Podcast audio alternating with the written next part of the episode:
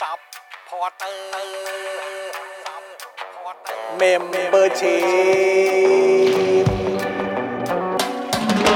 ซัพพอร์เตอร์ซัพพอร์เตอร์ฉันอยากเป็นซัพพอร์เตอร์ซัพพอร์เตอร์ซัพพอร์เตอร์ฉันอยากเป็นซัพพอร์เตอร์กดง่ายๆ แค่กดจอยด้านล่าง หรือว่ากด subscribe ก็ช่วยสมัครกันหน่อยซัพพอร์เตอร์ซัพพอร์เตอร์ฉันอยากเป็นซัพพอร์เตอร์ซัพพอร์เตอร์ซัพพอร์เตอร์ฉันอยากเป็นซัพพอร์เตอร์ซัพพอร์เตอร์ซัพพอร์เตอร์ฉันอยากเป็นซัพพอร์เตอร์ซัพพอร์เตอร์ซัพพอร์เตอร์ฉันอยากเป็นซัพพอร์เตอร์สมัครซัพพอร์เตอร์ Daily t o p i c กกับจอห์นวินยู สวัสดีครับคุณผู้ชมครับต้อนรับทุกท่านเข้าสู่ Daily Topics นะครับประจำวันที่ 5 กันยายน 2565 นะครับ เอ้ยสวัสดีทุกท่านนะครับนะฮะต้อนรับเข้าสู่รายการของเราในวันนี้นะครับ แล้วก็ต้อนรับนะฮะหนุ่มหล่อของเราเลยดีกว่านะครับ ต้อนรับคุณปาล์มดึกดึกๆงานดี สวัสดีครับคุณผู้ชมครับ ดึกดึกๆงานดีจริงนะ เอ่อเอ่อได้รับการันตีมาพอสมควรนะเอ่อได้รับการันตีมาตั้งแต่เด็กๆแล้วครับ อ่าโอ้โหเด็กๆเลยเหรอ โอ้โหตายแล้ว เออฮะอ่ะแล้วก็แน่นอนนะครับ ดูแลการไลฟ์แล้วก็ร่วมจัดรายการเรานะครับ พี่ใหญ่สป็อกดาร์ก ครับผมสวัสดีครับ โอ้ สวัสดีครับพี่ใหญ่ครับ สวัสดีคุณผู้ชมทุกท่านด้วยนะครับ วันนี้วันนี้พี่ใหญ่เข้ามาในฟอร์มแชมป์ อ๋อก็แล้วแต่ ผมผมใส่เสื้ออาแจก เอ้ยใส่เสื้ออาแจก อ๋อใส่มาฉลองแอนโทนีเหรอครับอ๋อครับผม อาแจกยูไนเต็ด เอา อ่ะโอ้ อาแจก Ajax ยูไนเต็ United ดโอ้โหนะฮะ จริงๆแล้วเนี่ยผมไม่ได้ติดใจอะไรเลยนะฮะ อะไรฮะ สำหรับผลฟุตบอลอะไรต่างๆกันา ครั นะ บ เพราะว่าการที่ผมเสมอกับเอเวอร์ตันเนี่ยผม ครับ ก็ถือว่ามันเป็นอุบัติเหตุลูกหนัง อ๋ออุบัติเหตุลูกหนัง มันก็ อ๋อโอเค เสาสักสองสามทีคานอีกสักหนึ่งสองทีผมผมว่ามันก็มันเป็นเรื่องบังเอิญ ก็โอเค ก็เข้าใจได้ ผมม่ไม่ได้ติดใจอะไร ก็เข้าใจได้ แต่ เออ มีรุ่นพี่ที่ผมเคารพรักมากคนหนึ่ง ครับ หลังจากที่ลิเวอร์พูลเสมอเอเวอร์ตันแล้วเนี่ย อืม เขาก็โพสต์รูปเป็ดนะฮะ อืม เป็ดโผล่หน้าออกมาจากกล่องอ่ะ ครับ แล้วก็เขียนว่าเจ๊ เอ๋กูอ๋อได้ได้ได้ได้ อะไรวะ แต่กูก็ฝากความหวัง เออ ไว้ที่นอน เออ สิ่งที่ผมแปลกใจมากที่สุดนะ คือผมเนี่ย ตอนระหว่างที่ผมกำลังขับรถมาเนี่ยผมก็ดูเดลี่ท็อปิก ครับ เอ็กซ์คลูซีฟ ครับ กับอาจารย์วินัย อ่าโอเค ในเรื่องเกี่ยวกับเรื่องกยศเนี่ยในเรื่คอรับงเกี่ยวกับเรียนฟรีเนี่ย อืม แล้วตอนต้นรายการเนี่ยทั้งคุณเองแล้วก็พี่ใหญ่เองแล้วก็อาจารย์วินัยเนี่ยก็มีการพูดถึงเรื่องผลฟุตบอล เออ แล้วผมก็ไม่เข้าใจ ทำไมฮะ ผลฟุตบอล และความรู้สึกของอาจารย์วินัยที่มีต่อฟุตบอลจริง ว่า ๆ ว่าฟุตบอลตัวเองแพ้เนี่ย เออ และอาจารย์วินัยก็แค่พูดว่าอ๋อแมนยูเล่นดีครับ เฮ้ยไม่เอาอย่างนี้ดิไม่ไม่คือไม่เคย ดู มี แบบผมผมไม่ค่อยชินน่ะนะ เอ ฮะ อ เออ ผมไม่ชินกับอะไรแบบนี้ใช่ไหม ไม่เคยมีใครแนะนำอาจารย์วินัยว่าว่าเกรียน เหรอครับ ไม่มีใครสะกิดอาจารย์วินัยหน่อยว่าอาจารย์วินัย แพ้เนี่ยมันเป็นเรื่องของสกอร์ เออ แต่ว่าสกิลปากเนี่ย เออ มันมันต้องเกรียนครับ แล้วอาจารย์วินัยเล่นมาแบบ โอ้โหแต่ว่าเขาฟอร์มดีมากนะแมนยูเล่นดีจริง เออเออเออ ๆ และคุณก็รับลูกต่อจากพี่คุณไปอืมเล่นดีจริงๆครับเล่นดีจริงๆกูก็นั่งดูมา เอออ อะไรวะแพ้ก็เกรียนดิ ไม่แล้วมันก็จะจบแค่นี้ไง อ๋อ เห็นไหมเนี่ยอย่างเมื่อคืนน่ะ กูโพสต์อ่ะ เออ ล้มแล้วลุกนะครับ เออ เออ แมนยูเล่นดีมากครับอะไรไม่มีใครเกรียนกูเลยแม้แต่คนเดียว มันเป็นการแบบยอมรับไป กูก็แบบอ้าวโอเค เห็นไหม เออ แล้วก็ว่ากันตามเนื้อผ้า เข้า เจ ใจ อพี่ใหญ่ก็แบบว่าเอ้ยจริงพี่เล่นดีจริง เออ เออซึ่งก็เล่นดีจริง ก็เล่นดี เออ ก็เล่นดี ก็เล่นดี เออก็เล่นดี นี่แล้วผมแบบไปดูของคุณเบลขอบสนามปะ อ่า แม่งโพสติ๊กต็อกเว้ย อ่า โอ้ยนี่จ่าฝูงเหรอครับนี่จ่าฝูงเหรอครับไอ้เราก็โอ้โหเบลทำไมคุณเบลนี่แบบว่าถึงเลือดเย็นขนาดนี้เนาะ เอาเอาเอา เออนะอยากให้เจอคุณปาล์มจริง มันเป็นเรื่องปกติครับ ๆนะ คือเอ่อคนไม่ชินก็จะเสียงดัง ครับ เรื่องปกติแล้ว คนไม่ชินก็จะเสียงดัง คนไม่ชินก็จะเสียงดัง อออ อย่างถ้าสมมติว่าฤดูกาลเนี้ย ฮะ สมมติลิเวอร์พูลจบที่การได้แชมป์อะครับความรู้สึกผมคือแบบอีกแล้วเหรอวะ เนี่ยเข้าใจปะนี่ความรู้สึกผมอีกแล้วเหรอวะ เออ เย้ยเก่งจนอายแล้วเนี่ยอย่างเงี้ยความรู้สึกกู แบ่งคนอื่นบ้าง แบ่งคนอื่นบ้าง แบ่งคนอื่นบ้าง แบ่งคนอื่นบ้าง นะฮะ นะก็อย่างเงี้ยแต่ว่าการที่คุณเบลขอบสนามมีความรู้สึกแบบเฮ้ยนี่จ่าฝูงเหรอะ เออ ก็สำหรับผมก็คือก็คือตื่นตูม โหแต่ผมก็ผมก็รู้สึกอึ้งนะ เออ เพราะว่าคือขนาดแพ้ก็ยังจ่าฝูงเหรอ ใคร ใช่ป่ะ ใครแพ้ยังจ่าฝูง อาร์เซนอลไม่ใช่เหรอ อา อ๋อ ร์เซนอลขึ้นมาแล้วไม่ใช่เหรอ อาร์เซน ก็ อล ยังอัน เนี่ย ดับหนึ่งอยู่ปะ ก็มันเป็นเรื่องปกติ ใช่ไหม ทีมที่เก็บชัยชนะมา ห้านัดติดอ่ะ อยู่ดีๆมาแพ้เนี่ย แพ้คุณผู้ชมเข้าใจ เออ ฟุตบอลนี่แพ้แต้มไม่ได้ลดนะ อ๋อเหรอฮะ อ๋อ แต้มมันคงเดิ ม อ๋อเหรอฮะ แต่อย่าแพ้บ่อย เแต่ แพ้บ่อย แต่อย่างที่ผมบอกคุณแล้วอาร์เซนอลนัดเนี้ยสำหรับผมถือว่าเป็นประสบการณ์ที่ดี อ่าใช่ เพราะว่าถ้าอาร์เซนอลเรียนรู้ที่จะแพ้เร็วๆเนี่ย เออ อันนี้ก็จะเป็นการวัดกึ่นอาร์เตต้าว่า แพ้แล้วนะ เออใช่ แพ้แล้วนะ เออ แพ้แล้วไง แอนเดน แอนเดน เออ ต่อไปเราจะทำยังไงกับผลสกอร์นี้ อ่า หลังจากเราได้แพ้แพ้เป็นนัดแรกแล้ว เกมต่อไปอ่ะ ใช่ น่าน่าติดตาม ใช่ ว่าจะออกมาเป็นอย่างไร ซึ่งถ้า นะค ผ รับ ลสกอร์ครั้งหน้าสมมติ อืม อาร์เซนอลเจอใครก็แล้วแต่ชนะ อืมอืม 2-0 อืม 3-1 ก็แสดงว่าผลการแพ้ไม่ได้ทำให้ทีมฟุตบอลหนึ่งเป๋ อ่า อันนี้ก็เป็นการหน้าไวเนื้อเชื่อใจ อันเนี้ยแหละครับที่จะต้องมาลุ้นกันครับ เดี๋ยวต้องมาลุ้นกันะ ส่วนการ คบ ที่แมนยู อืม ชนะ 3 นัดติดก็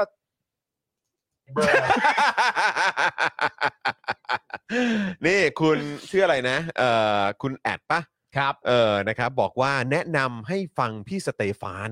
วิเคราะห์ได้ดีมากๆอ่าโอเคได้ได้ได้ สเตฟานก็วิเคราะห์ดี แม่นย ใช่ใช่นะครับ ฮะ คือเมื่อวานพอแพ้ปุ๊บเนี่ยนะฮะผมก็เลยไม่ได้ดูเอ่อค่ะเขาเรียกว่าอะไรนะการการวิเคราะห์ของทางคุณสเตฟาน ำครับ เออเออปิดทีวีนอน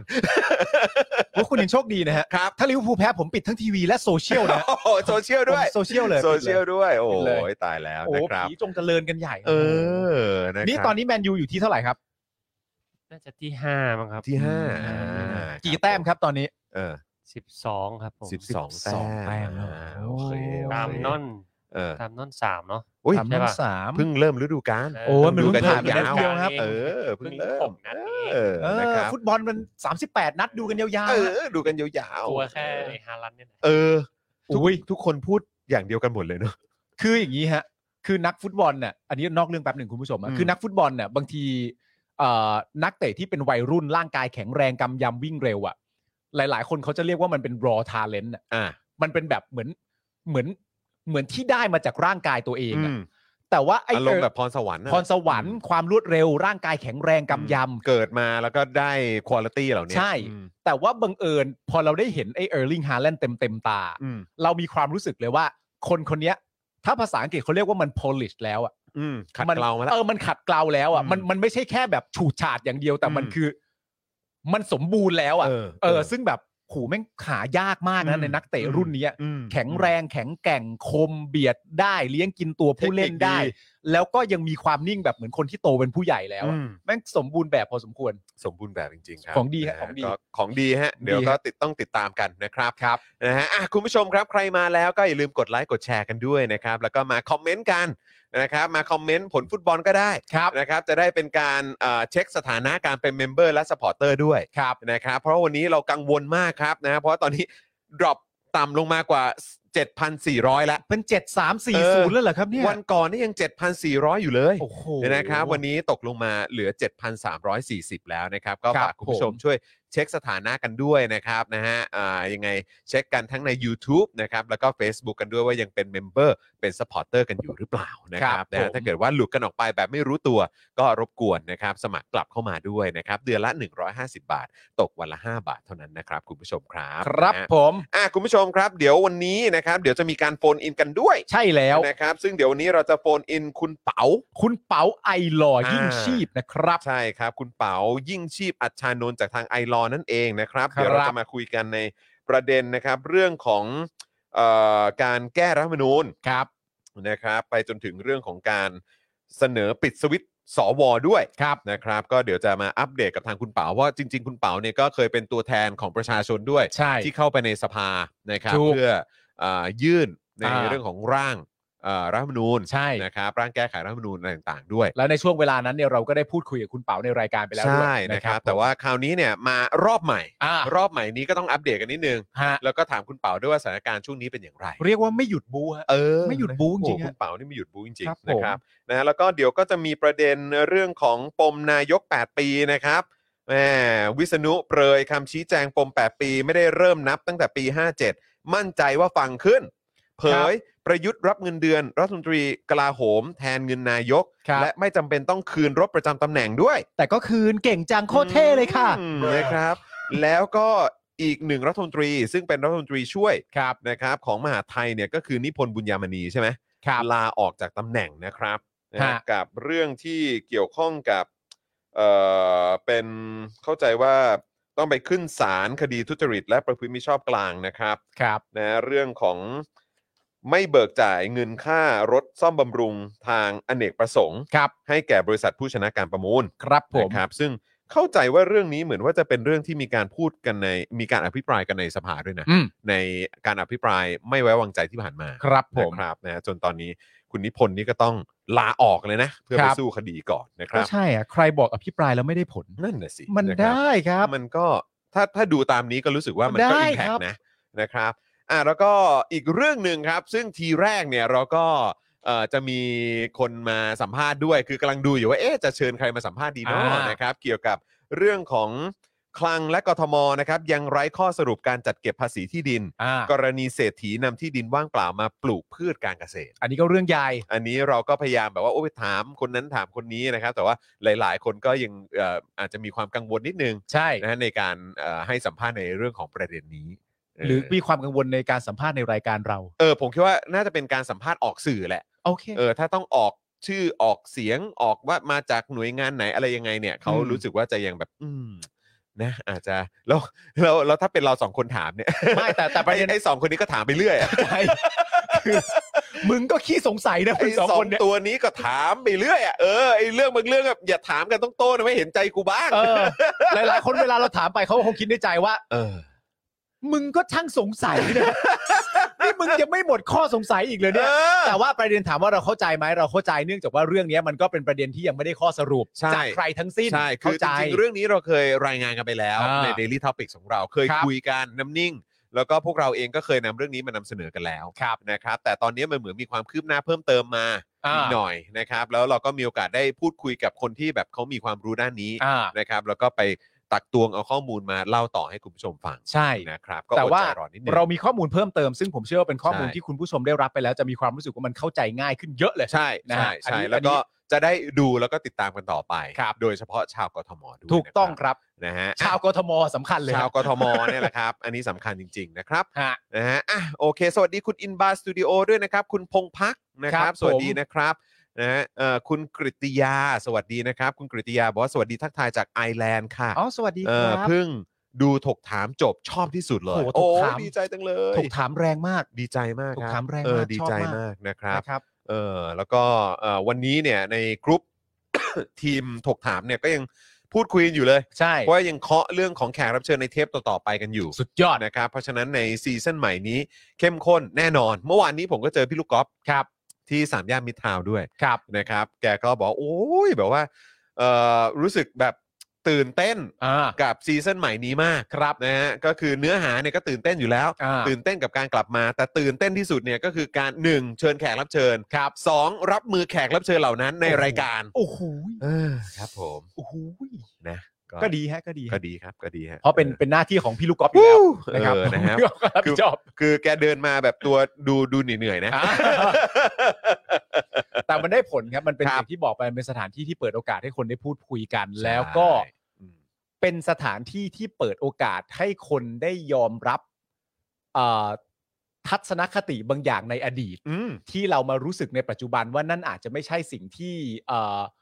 เอ่อถูกต้องเท่าไหร่นัก ใช่ ก็สามารถเป็นพื้นที่ปลอดภัยพอที่จะยอมรับกันแบบแฟร์ๆได้ แล้วก็เอ่อเหมือนเหมือนเหมือนเติบโตไปด้วยกัน อืม ซึ่งดีน่ารักมากอะ ใช่ ดีมาก ถูกต้องครับผม เมื่อกี้มีคุณแจ็คแจ็คสันบอกว่าจัดให้แล้วครับ 300 บาท โอ้ยขอบ พร คุณนะครับ บ ขอบคุณนะครับ ขอบพระ นฮ คุณครับ คุณแจ็คก็เอ่อถ้าหรือว่าท่านอื่นๆนะครับ ถ้าสนใจเนี่ยก็มาเป็นเมมเบอร์เป็นสปอร์เตอร์กันได้ด้วยนะครับ ครับผ คุณ ม พีทบอกว่าเมื่อคืนเจอพี่จอนที่เหลาๆด้วยครับ เอ้าแล้วทำไมไม่ทักกันแล้ว คุณจอนไปกินข้าวมาเหรอครับ ไป เนี่ย กินไปกินข้าวต้ม ที่เหลาเหลาๆเหรอ ใช่ครับผม ย้อมใจเหรอ เปล่าไม่ ยอม ไม่ ใจเหรอ กินก่อนแข่งเด้ อ๋อ เออ ก็แบบว่าเอออยากไปกินแบบข้าวต้มไปกินแบบอะไรพวกนี้ เออแล้วอยู่ มึง แถว กิน บ้านเนี่ย มึงกินเป็ดปะ อะไรนะ มึงกินเป็ดปะ ไม่ได้กินไม่ได้กินไม่ได้ โอเค กิน แล้วไป ถ้ากินเป็ดเดี๋ยวค่อยสั่งตั้งฮกกี้ ใช่ เออเอ้ยมีมีปะมี มี สิ สิ มีสิมีสิ ขาเป็ด เออหรือไม่ก็เอออ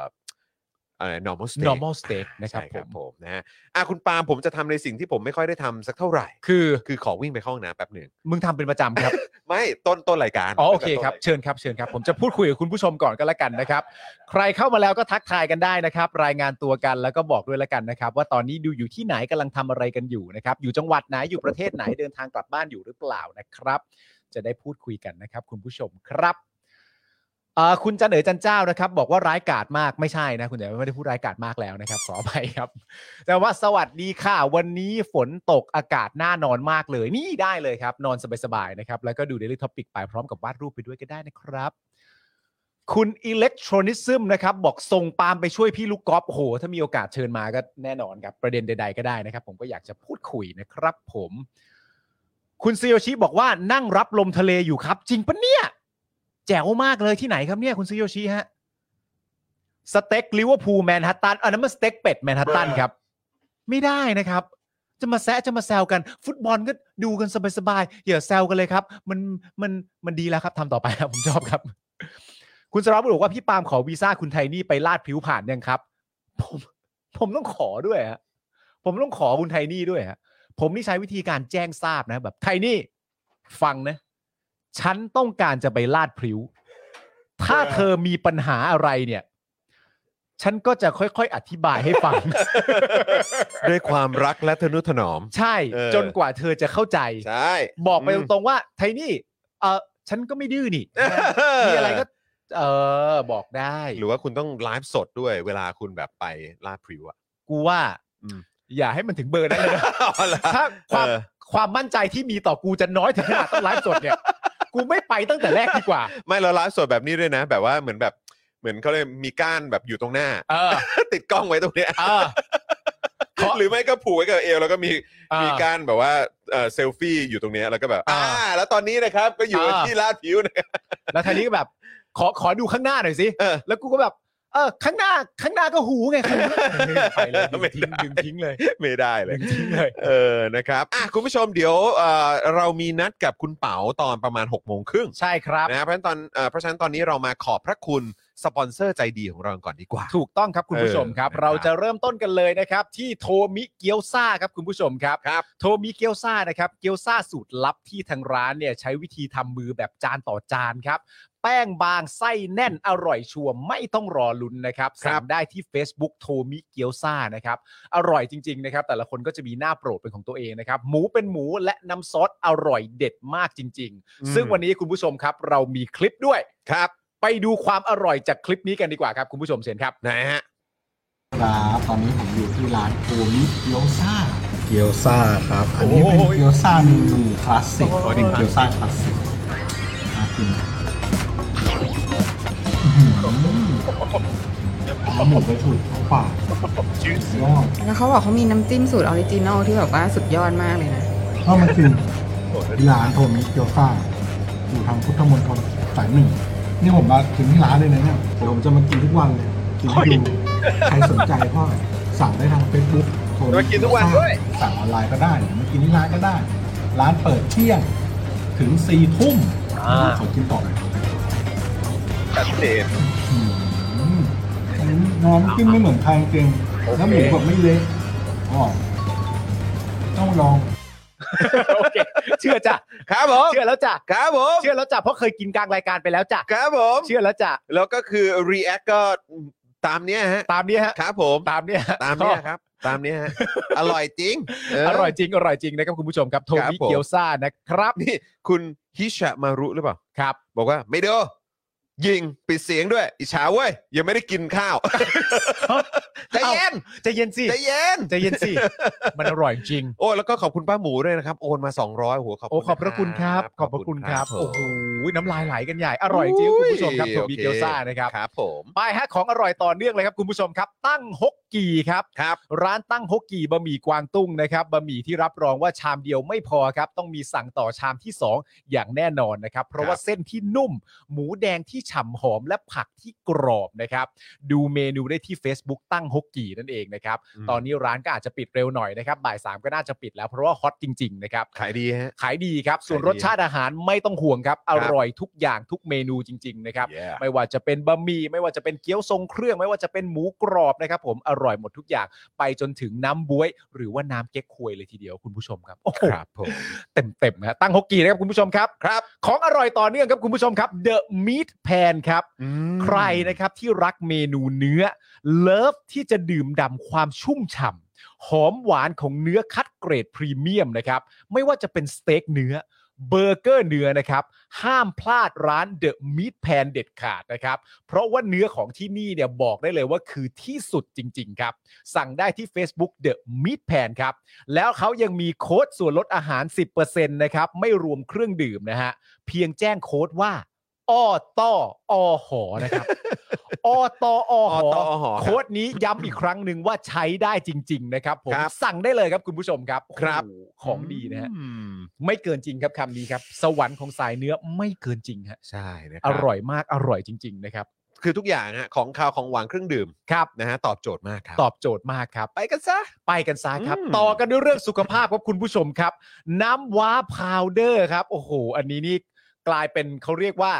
ของโปรดที่ผมขาดไม่ได้แล้ว แล้ว สำหรับ ผม ทุกวันนี้ ดีใจมากนะคุณผู้ชมคือ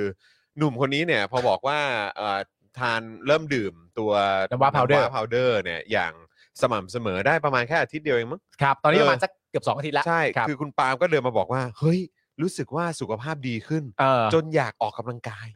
เราก็เอามาดิเพื่อน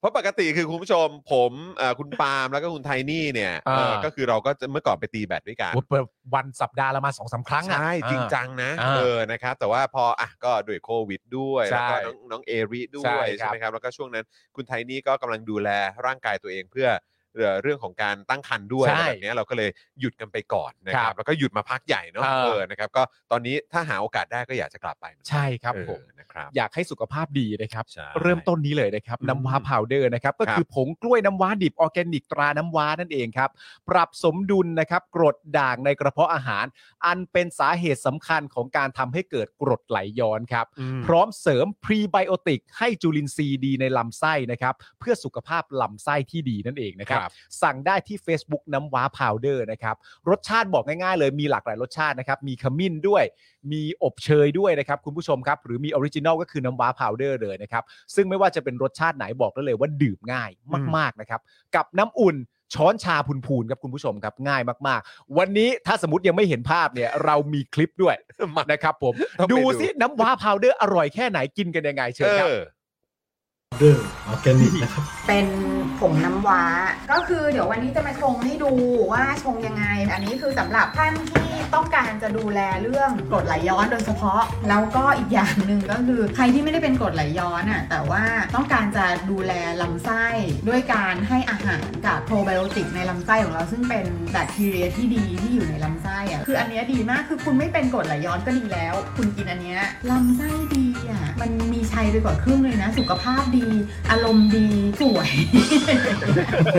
ผงอ่ะเขาก็จะเป็นลักษณะนี้เวลาคุณแกะถุงมา น้ำคือเขาบอกว่า 100 ml ก็พอ แต่ว่าเราเติมให้ไปอีกนิดหน่อยประมาณ 150เขาบอกว่าหนึ่งช้อนพูนนะ อ่า ปึ๊บ ดูแล ลงไปเลยค่ะ แล้วเราก็คนรสชาติจะคล้ายๆ แบบกลิ่นจะเป็นคล้ายๆน้ำเต้าหู้นะคะ แล้วก็ตัวพรีไบโอติกอันเนี้ยคือเขาเรียกว่า resistant starch เป็นแป้งที่ย่อยยาก จะไม่มีการย่อย เขาจะผ่านจากลำไส้เล็กอะ่ะ เข้าไปสู่ลำไส้ใหญ่ แล้วเข้าไปหมักตัวอยู่ในนั้น เพื่อที่จะเป็นอาหารให้กับโปรไบโอติก คือแบคทีเรียชนิดดีที่อยู่ในลำไส้ใหญ่ของเรา ท่านผู้ชมที่รับประทานโปรไบโอติกนะคะ ไม่ว่าจะเป็นแบบซอง หรือว่าจะเป็นแบบคอมบูชา หรือว่าจะเป็นผักดองกิมจิอะไรต่างๆ พวกเนี้ยก็จะรู้จักโปรไบโอติกเป็นอย่างดีอยู่แล้ว แล้วพรีไบโอติกเนี้ยก็คืออาหารของโปรไบโอติกที่เรารับประทานเข้าไปนะคะ มันก็จะเป็นแบบนี้เนาะ สำหรับราคานะคะ คุณผู้ชมอยู่ในแถวแถวร้อยปลายปลาย200 ต้นต้นๆถึง200 กลางนะคะ ช่องทางช็อปออนไลน์อันนี้นะคะ ไปที่ Facebook Page น้ำว้า powder บ๊ายบาย อืม นี่แหละครับคุณผู้ชมฮะ คือผมอะตอนทีแรกก็รู้สึกว่าโอ้โห แต่ดื่มเท่าไหร่เนี่ย มันก็ยังไม่หมดสักทีเนาะ ครับ อะไรเงี้ยแต่คืออันนั้นอ่ะด้วยความที่ผมดื่มเวลาเอ่อหนึ่งหนึ่งหนึ่ง หนึ่ง ช้อ มื้ น อ หนึ่งช้อนอ่ะ อ่าโอเค เอางี้ดีกว่าหนึ่ง อ่า ช้อนพูนพูนอ่ะวันละ อ่า หนึ่งช้อนพูนพูนเพราะ ครั ว่า บ ผมก็ดื่มแค่ตอนเช้าตอนที่แบบว่าช่วงท้องว่างช่วงอะไรอย่าง โอ งี้ เค ด้วยอะไรเงี้ยเพราะว่าผมทำ IF อยู่ด้วยใช่ไหม อ่า ก็เลยแบบช่วงช่วงช่วงเช้าเนี่ยตื่นขึ้นมาดื่มอันนี้แล้วก็แบบสักพักนึงก็ค่อยดื่มกาแฟหรืออะไรก็ อ่า ว่างไปอะไรเงี้ย ก็เลยแบบใช้เวลานานมาก หนึ่งซองอะ อ่า เออนะแต่ว่าพอตอนเนี้ยเริ่มแบบว่าอ่ะสเอ่อสองมื้ออา สามมื้อเพราะเขาบอกว่าก็ทานแบบสามมื้อเลย ใช่ ก็ได้ ใช่ อะไรเงี้ย ใช่ มันก็ไปไวเหมือนกั ไปไวไปไว ทีแรกก็คุณผู้ชมซื้อไปเถอะ เออ เออซื้อไปอยู่ได้ยาวมากเลย เออ แต่แบบเฮ้ยแต่ว่าถ้าเกิดว่าสามมื้อเนี่ยมันก็ได้เรื่อยๆนะ สามวิทยา แต่ว่ามันก็มาพร้อมกับสุขภาพที่ดี ถูก ครับ ต้องครับ คุ้มครับ ถูก ครับ ต้องจริง ๆ กับ อืม คุณผู้ชม นะค ค รั รั บบ อ่ะคุณผู้ชมครับต่อกันที่เพจคุณนายปลาดิบนะครับผม ครับ เพจคุณนายปลาดิบนะครับติดตามไลฟ์สไตล์เก๋ๆแบบแม่บ้านญี่ปุ่นที่น้อยคนนักจะรู้นะครับ ได้ที่ Facebook คุณนายปลาดิบนั่นเองนะครับคุณผู้ชมฮะคอนเทนต์น่ารักคอนเทนต์ทำให้รู้สึกดีที่สำคัญที่สุดคอนเทนต์มีสาระและมีประโยชน์มากๆนะครับคุณผู้ชมครับ อืม คือคุณนายประดิษฐ์เขาเป็นคนอ่าอารมณ์ดี อืม อารมณ์ดีน่ารักนะครับ และครอบครัวทั้งครอบครัวก็น่ารักมากๆด้วยนะครับ ส่วนคอนเทนต์ที่นำมาให้เราดูเนี่ยก็อย่างที่ย้ำกันไปแล้วว่ามีหลายคนที่ไม่รู้จริง อืม ๆ นะครับ ผมแต่ว่ามันไม่ใช่คอนเทนต์ที่ซีเรียสมันมีประโยชน์แต่แฝงมาพร้อมกับความน่ารัก ถูกต้อง นะครับผม ถูต้อง ซึ่งก็เป็นคาแรคเตอร์ของนายประดิษฐ์พี่สาวที่แสนดีของเราอยู่แล้วนะครับ ผมอ่ะตั้งตั้งแบบเหมือนเซตไว้เป็นเฟ v o r ริ e ด้วยนะ อ่า คือแบบว่าถ้ามีคลิปใหม่มีโพสต์ใหม่เนี่ย ครับ จะเด้งขึ้นมา รู้สึกว่าวันนี้คุณนายประดิษฐ์จะพาไปปั่นจักรยานมั้ง โอ้โห ถ้าเกิดจะไม่ อา ผิด อีก นะ แล้ว เออนะครับแต่ผ ค ม รับ ยังไม่ได้กดเข้าไปดูนะ แต่ว่ามันก็ อ่า จะเด้งขึ้นมาแล้วก็คุณนายประดิษฐ์แบบ is live now หรือว่าแบบมีคลิปอะไรสักอย่างโพสต์ อ่า new โพสอะไรสักอย่างเนี่ยแหละ ฮะ นะครับเพราะฉะนั้นไปดูแล้วก็ติดตามมันได้คุณนายประดิษฐ์แล้วก็ครอบครัวน่ารักมาก ครับผมบอกด้วยนะครับว่ามาจาก Daily Topics นะค ใช่ รับ แล้ว ต่อกันที่โฆษณาของอาจารย์เอกชัยครับ ผมขอบพระคุณอาจารย์เอกชัยด้วยนะครับ วันที่ 16 สิงหาคมของทุกปีครับ ถูกประกาศให้เป็นวันสันติภาพไทย และเพื่อการรำลึกถึงวันดังกล่าวนะครับ มหาวิทยาลัยธรรมศาสตร์จึงได้ตั้งชื่อถนน ภายในศูนย์ท่าพระจันทร์สายหนึ่งที่เชื่อมระหว่างประตูถนนพระอาทิตย์ กับประตูท่าพระจันทร์ว่าถนน 16 สิงหาคมนะฮะ ครับ ชื่อนี้เลยนะครับ ถนน 16 สิงหาคมนะครับ ใครไปอยู่แถวนั้นนะครับ เจอชื่อถนนนี้ก็ถ่ายรูปและแท็กพวกเราด้วยนะครับผม ครับผ พ ม วกเราก็อยากเห็นขอบพระคุณอาจารย์เอกชัยนะครับ ครับ ต่อกันที่ XP Pen ครับคุณผู้ชมครับ XP Pen เมาส์ปากการะดับโปรนะครับ เขียนลื่น ติดตั้งง่าย รับรองทุกระบบปฏิบัติการนะครับ ในราคาเริ่มต้นที่ไม่ถึงพัน รายละเอียดนะครับ ดูได้ในเพจ XP Pen Thailand นะครับ อันนี้ก็ยอมรับอีกหนึ่งอย่างนะของมันต้องมีจริงๆนะครับคุณผู้ชมฮะ ใช่ มันเป็นของดี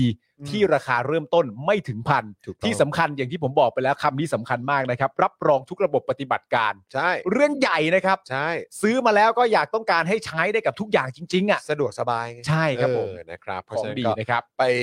ติดตามกันได้กับ XP Pen นะครับ แล้วก็ ครับ เขามีกิจกรรมนะฮะอยู่อย่างสม่ำเสมอ ครับ นะครับสำหรับ XP Pen ก็เข้าไปติดตามอัปเดตกันได้ที่ Facebook XP Pen Thailand นะครับ ครับ ผมคุณจอห์นเชิญเลยฮะ ได้เลยครับนะฮะแล้วก็แน่นอนนะครับ ผู้สนับสนุนเจ้าใหม่ของเราอีกเจ้าหนึ่งนะครับ ก็คือจินตรักษณ์คลินิกนั่นเอง ครับ ถ้าคิดจะแก้จมูก ไม่ว่าจมูกคุณจะเบี้ยว ปลายบาง ปลายจะทะลุ หรือว่าพังมาจากไหนเนี่ยนะครับนะฮะต้องคิดถึงคุณหมอเชษฐ์จากจินตรักษณ์คลินิกเลยครับ เพราะไม่ว่าจะยากแค่ไหนนะครับ หมอเชษฐ์แก้ให้กลับมาสวยได้แน่นอนครับนะฮะ ผม ติดต่อสอบถามรายละเอียดได้เลยนะครับ ที่ Facebook จินตรักษณ์คลินิกนั่นเองนะครับ ครับ เรื่องนี้ก็สำคัญมากๆนะครับ เพราะว่าบางทีเนี่ยเอ่อเราอาจจะเจอปัญหาเรื่องของความถูกใจด้วย อ่า นะครับ เรื่องของว่าเฮ้ยมันโดนใจไหมที่ไปทำมา อ่า อาจจะรู้สึกแบบอัดอั้นตันใจมาหลายปีแล้วเพราะรู้สึกว่าเอ้ยมันยังไม่ถูกใจมันยังไม่โดนสักที อ่า นะครับหรือบางคนอาจจะมีปัญหาไปทำมาแล้วก็แบบเฮ้ยมีมีอะไรที่แบบว่ารู้สึกแบบไม่ค่อยสบายใจ ก็ ครับ ไปปรึกษากับทางคุณหมอเชษฐ์ได้ ใช่ครับ จินตรักษณ์คลินิกอันนี้การันตีเลยนะครับนะเรามีโอกาสได้พูดคุยกับคุณหมอได้เห็น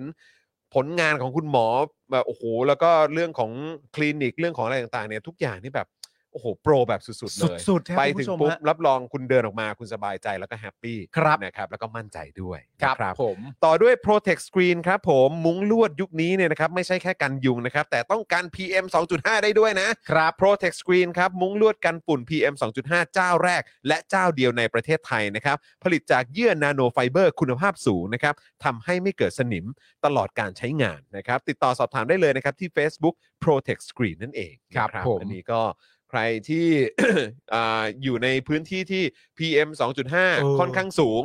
โดยเฉพาะกรุงเทพมหานคร แล้วก็ในหลาย ๆ จังหวัดในเมืองไทยนะครับ ลองเข้าไปดูรายละเอียดของ Protect ใช่ Screen ดูนะครับ คิดว่าน่าจะตอบโจทย์ ใครมีลูกเล็ก นะครับใครมี ใช่ เด็กอยู่ในบ้านมีผู้หลักผู้ใหญ่อยู่ในบ้านเนี่ย ติดตั้งกันเถอะ protect screen นะ ช่วง ครับ นี้ก็อากาศก็กลับมาแดงๆ ส้มๆ กันอีกแล้ว วนกลับ คุณ มา ผู้ช อีกแล้ว ค ค รั รับ บคุณผู้ชมนะครับ แล้วก็แน่นอนครับวันนี้เพิ่งหมดไปนะครับ ใช่ สำห แล้ รับ ว ล็อตใหม่ล่าสุดนะครับ แล้วก็ CEO เพิ่งไปทำการจัดส่งอีกล็อตใหญ่มาด้วยนะครับ ฮะ เฟรนชิกน้ำพริกหนังไก่ครับ หนังไก่ทอดกรอบเกรดพรีเมียม ที่พิถีพิถันทุกขั้นตอนการผลิตพร้อมรสชาติที่จัดจ้านถึงเครื่อง สนใจเนี่ยสั่งได้เลยนะครับ ที่ Line แอดเฟรนชิกนะครับ ส่งฟรีทุกบ้านนะครับ ครับ ตอนนี้ล็อตล่าสุดหมดแล้วนะครับ เมื่อสักครู่นี้หลาย ๆ กล่องก็เป็นกล่องใหญ่เลยนะ สั่งที ใช่ ละหกซอง 12 ซอง อะไรแบบนี้นะครับ เพราะว่ายิ่งสั่งเยอะยิ่งได้ส่วนลดด้วย ครับ นะครับ เพราะฉะนั้นใครที่ไม่อยากจะพลาดในล็อตต่อไป หรือว่าไม่อยากรอนานนะครับ เพราะว่าล็อตใหม่กำลังจะเข้ามาแล้วอีกไม่กี่วันนะครับ รีบเข้าไปจองก่อนเลยนะครับ ครับ อืม ผม นะฮะ อร่อยมากๆครับคุณ ใช่ ผู้ชมค แล้ รับ วนะครับ แล้วก็นี่ครับผู้สนับสนุนเจ้าใหม่ของเรานะครับฮานะบะตะนะครับ นะฮะ เออผมออกเสียงถูกไหมพี่ใหญ่อืม ฮานะบะตะ ฮานะบะตะนะครับ เออ ผม นะครับกระดาษชำระจากญี่ปุ่นครับ ครับ ผลิตด้วยเทคโนโลยีพิเศษนะครับทำให้เนื้อกระดาษละลายน้ำได้ จึงสามารถทิ้งลงโถสุขภัณฑ์ได้เลย โดยไม่เกิดการอุดตันนะครับ พร้อมเออมาพร้อมกับแกนม้วนนะครับที่มีกลิ่นหอม ช่วยดับกลิ่นในห้องห้องน้ำเนี่ยให้หอมสดชื่นได้ด้วย อุ้ย สั่งได้เลยครับที่ Lazada นะครับแค่ search นะครับหรือว่าค้นหาคำว่าฮานะบะตะนะครับ ครับผม ได้เลยนะครับ แล้วก็มาพร้อมกับคูปองส่วนลด 20%ถึงสิ้นเดือนกันยายนนี้เท่านั้นนะค คุณ รับ ผู้ชมครับ Woo คูปองคูปองส่วนลด 20%ถึงสิ้นเดือนกันยายนนี้เท่านั้นนะครับ ต้องไปสั่งล็อตใหญ่แล้วแหละ ต้องเอาต้อง ต้องไปสั่งล็อตใหญ่แล้วแหละ ผมเรียกว่าต้อง จัดนำๆไว้ก่อนเลยฮะ ใช่ครับผม จัดโด่งๆไว้ก่อนเลยฮะตอนนี้ แล้วก็วันนี้วันที่ 5 ใช่ไหม เออ นะครับเดี๋ยวต้องลุ้นด้วยนะ ช่วง 99เนี่ย ใช่ จะเป็นยังไงจะมีอุ๊ย อะ แต่ ไร ชอบมาก ให้น่า เลยนะ ตื่นเต้นไหม แกนม้วนที่มีกลิ่นหอมช่วยดับกลิ่นในห้องน้ำอ่ะ มันมันคิดจบ คือคิดมา คิ ดี ดมา จ จ ริ บ งๆอ่ะ เออ คิดแบบ คือใส่ชอบชอบความใส่ใจ ใช อะ ่ น่ารักจริงๆ ละ เลย เอียดอะครับ ชอบความละเอียดตรงนี้เนี่ยแหละครับผม ฮานะบัตตะนะครับ ฮานะคุณผู้ บัตตะ ชมครับ อืม กระดาษชำระจากญี่ปุ่น คุณผู้ชมมาอยากให้ลอง โอ้โหสุดยอด อยากให้ สุดด ลอง เอ้ยนะผมว่าเดี๋ยวล็อตใหม่อ่ะสั่งมาไว้ที่บ้านอ่ะ ใช่ นะเออเพราะมันต้องสั่งกันทุกทุกเดือนอยู่แล้วอ่ะ คุณผู้ชมคูปอง เออ ส่วนลด 20%นะมันสำคัญมาก 20%นะโอ้โหขอบคุณฮานาปะตะด้วยนะครับ ขอบพ นะ ระ ฮะโอ้คุณครับ โหเด็ดมากเลยลดตั้ง 20%น่ะ ใช่แล้ว ว้าวนะครับอ่ะยังไงพื้นที่โฆษณาตรงนี้เนี่ยยังมีพื้นที่ว่างให้คุณผู้ชมมาซื้อโฆษณากันได้นะครับ ราคาวันละ 999 เท่านั้นเอง 999 บาท ครับ ซื้อกันแบบยาวๆ แบบรายอาทิตย์รายเดือนนะครับ เราก็มีส่วนลดให้ อ่า นะครับ โทรไปที่เบอร์นี้ครับ 0858275918 นะครับ ครับผม นะฮะแล้วก็คุณผู้ชมนะครับที่อ่าติดตามพวกเราดูไลฟ์กันอยู่ตอนนี้ ก็เติมพลังให้กับพวกเราได้แบบรายวันผ่านทาง QR Code นี้ หรือว่าเลขบัญชีกสิกรไทยได้นะครับ 0698975539 นะครับ ครับผ นะ ม ฮะอ่ะคราวนี้เดี๋ยวเราเอ่อก่อนที่จะไปก่อนที่จะโทรหาคุณเป๋าอะ เราเข้าเรื่องที่หนึ่งกันก่อน เราเข้าเรื่องที่หนึ่งกันก่อนดีก ครั ว่า บผม นะครับนะก็คือจับตานะครับสภาร่วมนัดพิจารณาแก้ไขรัฐธรรมนูญ ครั้งที่ 4 ครับ ครั้งทีสี่ 4 ครับ เปิดร่างเพื่อไทย 3 ฉบับ และร่างแก้ไขฉบับประชาชนนะครับ เสนอปิดสวิตช์สว โดยจะเข้าสู่การพิจารณาในสัปดาห์นี้นะครับ ครับผม นะเรามาฟังข้อมูลตรงนี้ก่อน อ่า แล้วเดี๋ยวเราไปเมาส์กับคุณเป๋าต่อ ได้เลย ว่ามีอะไรควรจะติดตามและจับตามองเป็นพิเศษ และในพาร์ทของประชาชนเนี่ยเราทำอะไรได้บ้างนะครับ ในวันที่6ถึง7กันยานี้นะครับนะฮะก็คือพรุ่งนี้อะเนาะที่ประชุมร่วม อ่า ของรัฐสภาเนี่ยนะครับได้นัดพิจารณาเกี่ยวกับการแก้รัฐธรรมนูญครับ ครับ จากร่างแก้ไขเพิ่มเติมรวม 6 ฉบับนะครับ อืม แบ่งเป็น 3 ฉบับครับ คือจากพักเพื่อไทย 1 ฉบับ ภูมิใจไทยที่เสนอแก้ไขมาตรา 120 ซึ่งเกี่ยวกับการกำหนดองค์ประชุมนะครับ แล้วก็อีกหนึ่งฉบับนะครับ จากภาคประชาชนที่ลงชื่อกัน กว่า 80,000 รายชื่อนะครับ ครับ เพราะฉะนั้นก็จะมีฉบับของเพื่อไทย ภูมิใจไทยแล้วก็ภาคประชาชน ครับ นะครับ โดยมีจุดประสงค์หลักนะครับ ก็คือเสนอปิดสวิตช์สวในการโหวตนายกครับ ครับผม นะซึ่งก็แน่นอนเออประชาชนก็ส่งเสียงกันอยู่แล้วนะครับ เพราะ ครั ส บ วไม่ได้มาจากประชาชนไง อันนี้ปัญหาค้างคา ใช่ เพราะฉะนั้ ใช่ น ฮะ คือคุณจะมามีสิทธิ์เลือกนายกได้อย่างไร อันนี้คือปัญหาค้างคาจากการทำรัฐประหารครับ ใช่ถูก ฮะ ต้องนะครับนะเป็นเขาเรียกว่าเอ่อผลไม้เน่านะ เออ เออที่มันโตมาจากรัฐประหารนั่นเอง ใช่ครับ นะฮะเอ่อซึ่งการพิจารณาเรื่องแก้รัฐธรรมนูญครั้งนี้เนี่ยนับเป็นการเสนอครั้งทีสี่4 แล้วนะครับ ภายใต้รัฐบาลชุดนี้ครับ กูอยากรู้ว่าสวแม่งควรจะรู้สึกกับตัวเองยังไงบ้าง กูว่ามันรู้มัน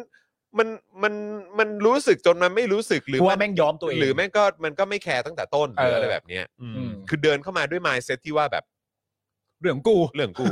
นะครับ โดยไอรอนะครับรายงานว่าร่างแก้รัฐธรรมนูญแต่ละฉบับเนี่ยเป็นการเสนอแก้ไขรัฐธรรมนูญรายมาตรา ครับ มีเนื้อหาแตกต่างกัน โดย 3 ร่างของเพื่อไทยนะครับแบ่งเป็นฉบับทีหนึ่1 ครับ อืม แก้ไขมาตรา 43 ที่รับรองสิทธิชุมนุม ครับ สิทธิชุมนุมอะเนอะกำหนดเพิ่มเติม การรับรองสิทธิที่จะมีชีวิตอยู่ในสิ่งแวดล้อมที่ดี ครับ และให้มีองค์กรอิสระด้านสิ่งแวดล้อมและสุขภาพครับ อืม ซึ่งอันนี้เนี่ยเคยมีอยู่นะ ในรัฐธรรมนูญฉบับปี 40 ครับ แล้วก็ปี 50 นั่นเอง อ่า นะครับ รับ คือ ผม เคยมี อ่า เคยมีมาก่อนนะครับ ครับ ทำหน้าที่พิจารณาอนุมัติโครงการขนาดใหญ่ อืม ที่อาจก่อให้เกิดผลกระทบต่อสิ่งแวดล้อม ซึ่งก่อนหน้านี้นะครับเคยมีการจัดตั้งคณะกรรมการ องค์การอิสระนะครับ ด้านสิ่งแวดล้อมและสุขภาพขึ้น โดยระเบียบสำนักนายกนะครับ แต่ภายหลังเนี่ยยุบเลิกไปหลังรัฐธรรมนูญ60 ประกาศใช้ ข้อเสนอครั้งนี้เนี่ยจึงเป็นความพยายามเอาองค์กรดังกล่าวเนี่ยกลับมานะครับ อ่า นะฮะ โอเค เพราะฉะนั้นก็คือถูกยกเลิกไปเนาะนะครับ หลังจากที่รัฐธรรมนูญ60 ประกาศใช้ หลายอย่างครับ ครับ ครับผม ฉบับที่2นะครับของเพื่อไทยนะครับเสนอแก้เอ่อในหลายประเด็นนะครั ครับ บผม ก็คือเพิ่มมาตรา 29 ทับหนึ่ง น่ะ เอาสิทธิ์ในการ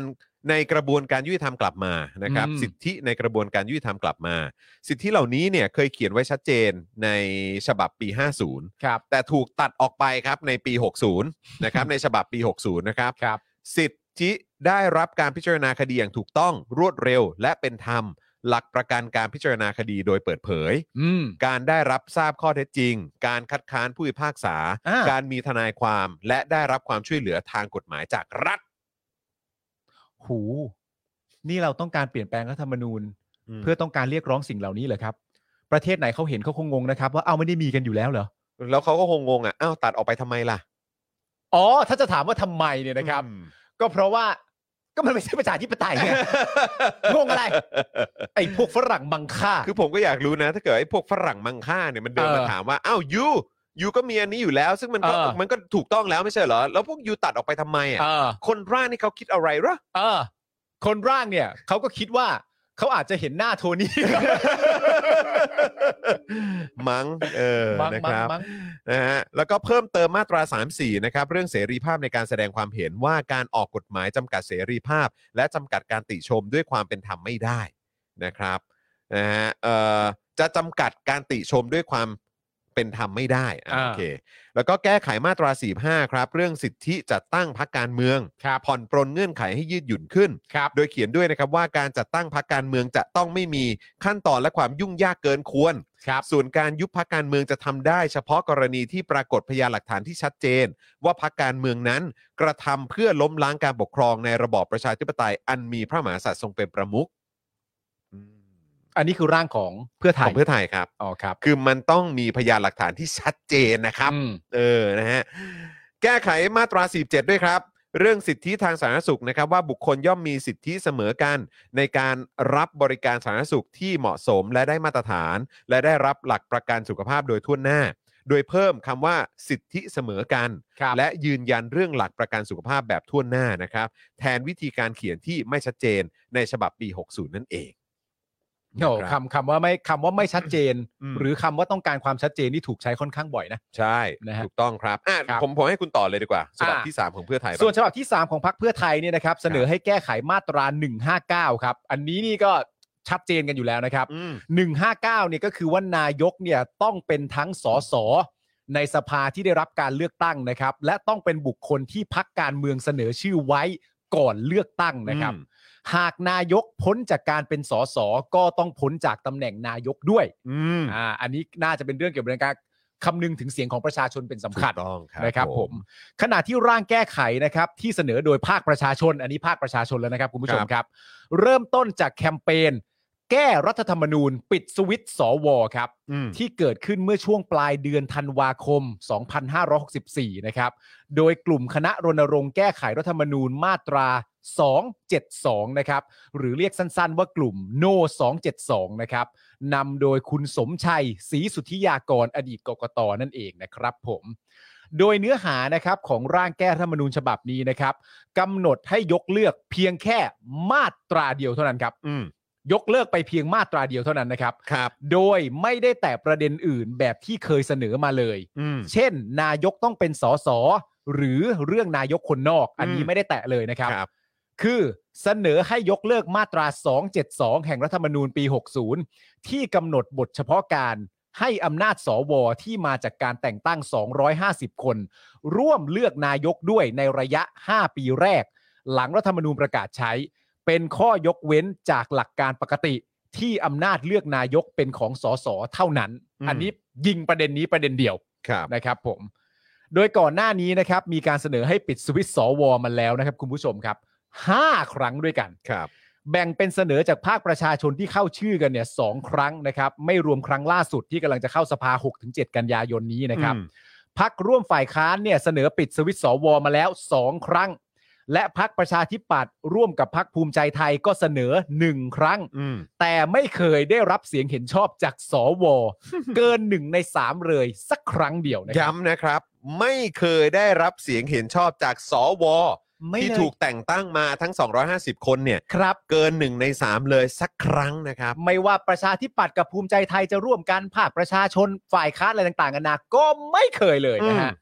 แม้ว่าจะมีสองครั้งนะครับ ที่สสเนี่ยเทโหวตกันเลยฮะ ให้การแก้ไขหรือยกเลิกมาตรา 272 เนี่ย ผ่านเสียงกึ่งหนึ่งของรัฐบาลอย่างท่วมท้นก็ตาม อืม แต่สวเขาก็ยังไม่เกินหนึ่งในสามอยู่ดีนะฮะคุณผู้ชม ทำไม ฮะ อะครับ ทั้งนี้นะครับ คุณผู้ชมครับไอรอเนี่ยรายงานว่า ร่างแก้ไขรัฐธรรมนูญของกลุ่มโน272 เนี่ยนะครับ ซึ่งจะเข้าที่ประชุมรัฐสภาภายในวันที่ 6-7 กันยายนนี้เนี่ยนะฮะจะนับเป็นครั้งที่ 6 ครับ อืม ที่เสนอให้ตัดอำนาจสวเลือกนายก อืม และอาจจะเป็นความพยายามปิดสวิตช์สว ครั้งสุดท้ายก่อนการเลือกตั้งทั่วไป ที่กำลังจะมาถึงในปี 2566 อืม นั่นแปลว่า 2566 จะมีการเลือกตั้งนะเว้ยจอน ดูทรง ฟั แล้วก็คง ะ ปีหน้า เว้ย ใช่ไหม ถูกต้อง มครับ ซึ่งการแก้ไขมาตรา 272 เนี่ยนะครับ ในครั้งนี้เนี่ย ล้มเหลวอีกเนี่ยนะครับ ถ้าล้มเหลวอีก เกิดว่าล้มเหลวอีกเนี่ยนะ อืม ก็จะมีโอกาสสูงมากที่หลังการเลือกตั้งทั่วไปเนี่ย สวที่มาจากการแต่งตั้ง ทั้ง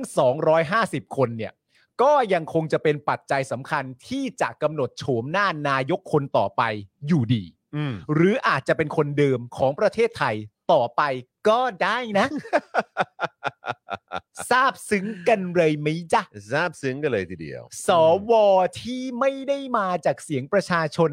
อาจจะมีอำนาจถ้าเกิดว่า 6-7 นี้ไม่ผ่าน อืม ก็จะมีอำนาจในการกำหนดโฉมหน้านายกคนต่อไป ที่เป็นคนใหม่ ม หรืออาจจะเป็นคนเดิมคนเก่า ก็ได้นะ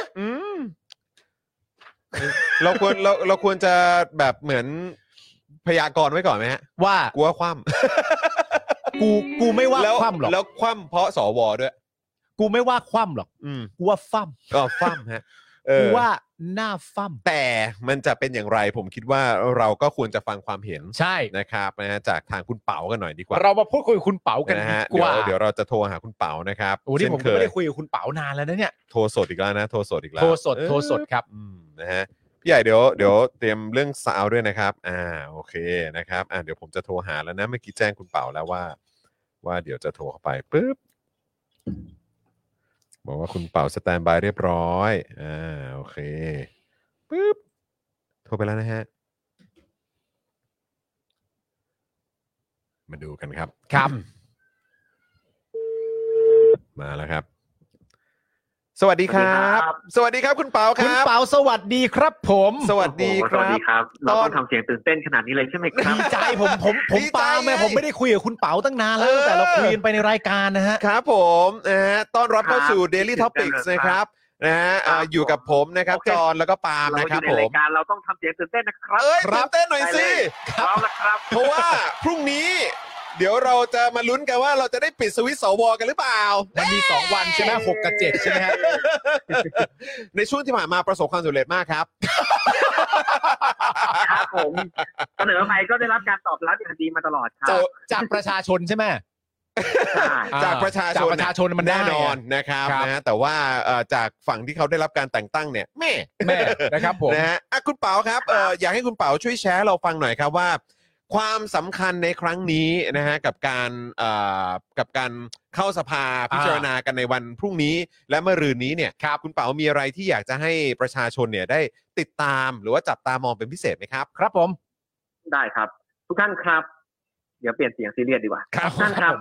อ่าเอ้ยมันซีเรียสมากเลย ครับ อ เข้าใจครับไม่ได้เถียง มัน เลยครับ มัน มันซีเรียสภายในสถานการณ์ที่ผมก็ไม่แน่ใจว่าทำไมเราเงียบกัน แต่ว่าอยากให้ทุกคนช่วยกันทำให้มันเงียบน้อยสุดเท่าที่จะเป็นไปได้ ครับ นะฮะอ่านี่เป็นโอกาสสุดท้ายก่อนการเลือกตั้งที่จะถึงนะครับ ผมเข้าใจว่าหลายคนเนี่ยเฝ้ารอการเลือกตั้งที่จะถึงที่จะแก้แค้นประยุทธ์และพลพรรคคสช ทั้งหลายอย่างเต็มที่ ครับ นะครับ แต่ว่าถ้าหากว่าการเลือกตั้งครั้งหน้าเนี่ย ไม่ว่าเราจะกาอะไรไปเนี่ย สุดท้ายสว250 คนก็ยังจะโหวตเลือกประยุทธ์หรือประวิตยหรือคนของเขาที่จะมาแทนเนี่ย ครับ กลับมาเป็นนายกอีกเนี่ย อืม ไอการเลือกตั้งมันก็แทบจะไม่มีความหมายเหมือนที่เราทราบๆกัน ครับ นะครับ อืม อ่าถ้าการเลือกตั้งครั้งหน้ามันจะมีประโยชน์แล้วมันจะตอบได้จริงว่าใครจะได้เป็นนายกรัฐมนตรีประชาชนจะเลือกใคร มันต้องไม่มีอำนาจสวแบบนี้แล้ว ครับ นะครับ อืม ซึ่งที่ผ่านมาเนี่ยเราเสนอแก้กันมาห้าหกครั้งละนะครับ ครับ อ่าครั้งหนึ่งเนี่ยที่ผมเป็นคนไปเสนอเองเนี่ยอ่าผมก็เสนอเรื่องนี้ด้วยนะฮะยกเลิกสองเจ็ดสองเนี่ยแต่เราเสนอเรื่องอื่นด้วยแต่ไปหมดนะครับรวม ครั ทั้ บ งสิบเรื่อง อืม อ่าตตลอดการอภิปรายสองวันเนี่ยสวเขาไม่เคยอภิปรายเรื่องนี้เลยนะฮะ อืม คือเขาจะไปโจมตีเราเรื่องอื่นให้หมดนะฮะ อืม แล้วเขาไม่อธิบายว่าทำไมเขาถึงไม่เห็นด้วยกับยกเลิกสองเจ็ดสองเพราะมันคือการปักอำนาจเขา ครับ ถ้าเขาพูดว่า ถ้าเขาพูดว่าเขาไม่เห็นด้วยเนี่ยมันน่าเกลียดนะ ครั ฮะ บครับ เอ่อดังนั้นพรุ่งนี้เนี่ยจึงเป็นการเทสที่สำคัญที่ อ่า เรียกว่าเป็นการเสนอขั้นต่ำมาก ครับ คือขอยกเลิกอำนาจสวในการเลือกนายกอย่ง มา เดียว ตราเดียวเลย อันนี้ เออ จาก วักเดียวด้วย ฝั่ ไม่ งปถึง ระชชน มาตราด้วย อืมอืม เออมี เน้นๆ มี เลย ยังมี ครับ ยังมีย่อหน้าอื่นในวรรคนี้ในมาตรานี้ที่เอาไว้โดยขอยกเลิกย่อหน้าเดียวน้อยมากเลยนะฮะ ครั คื บ อหมายความว่าสวพวกนี้ก็ยังอยู่นะครับ อืม สวยังไม่หมดไปยังยังนั่งอยู่ตรงนั้นแหละกินเงินเดือนต่อไป แต่ว่า ขอให้อำนาจเลือกนายกของคุณเนี่ยหมดลง อืม นะครับ อืม แล้วเราไปเลือกนายกกันด้วยประชาชนด้วยสสที่มาจากประชาชนจริง ครับ ๆ นะครับ อืม เอ่อซึ่งไม่ก่อนหน้านี้ไม่เคยมีสวคนไหนเลย ที่ให้เหตุผลได้ว่าทำไมตัวเองถึงควรจะมีอำนาจเลือกนายกรัฐมนตรี อืม ไม่เคยมีคำอธิบายนี้ อืม นะฮะ อืม เออทีนี้ถ้าพรุ่งไอ้ที่จะเปิดสภามาเนี่ย ซึ่งผมผมเดานะที่ผมเดาล้วนๆเลยนะ ครับ ว่าจะอธิบายพรุ่งนี้บ่ายๆถึงดึกๆ แล้วจะลงมติวันวันถัดไปคือวันพุธนะครับ อันนี้เดานะแต่มันอาจจะเป็นอย่างอื่นก็ได้ ดังนั้นเนี่ยเอ่อการลงมติที่จะเกิดขึ้นในวันพุธเนี่ย จึงจะกระชากหน้ากากว่า คุณจะกล้าขนาดเอ่อให้เหตุผลไม่ได้แต่กูก็จะโหวตปกป้องอำนาจตัวเองไหมนะฮะ อืม อ่า อืมอืม ซึ่งก่อนหน้าเนี่ยเขาใช้วิธีการเลี่ยงไปอธิบายเรื่องอื่น เนี่ย แล้วก็โหวตโหวตไม่รับเนียนๆไป อืม อ่า อืมอืม แต่ครั้งนี้เนี่ย คุณจะเลี่ยงไปลำบากเพราะมันไม่ได้มีเรื่องอื่นมากนะ อ่า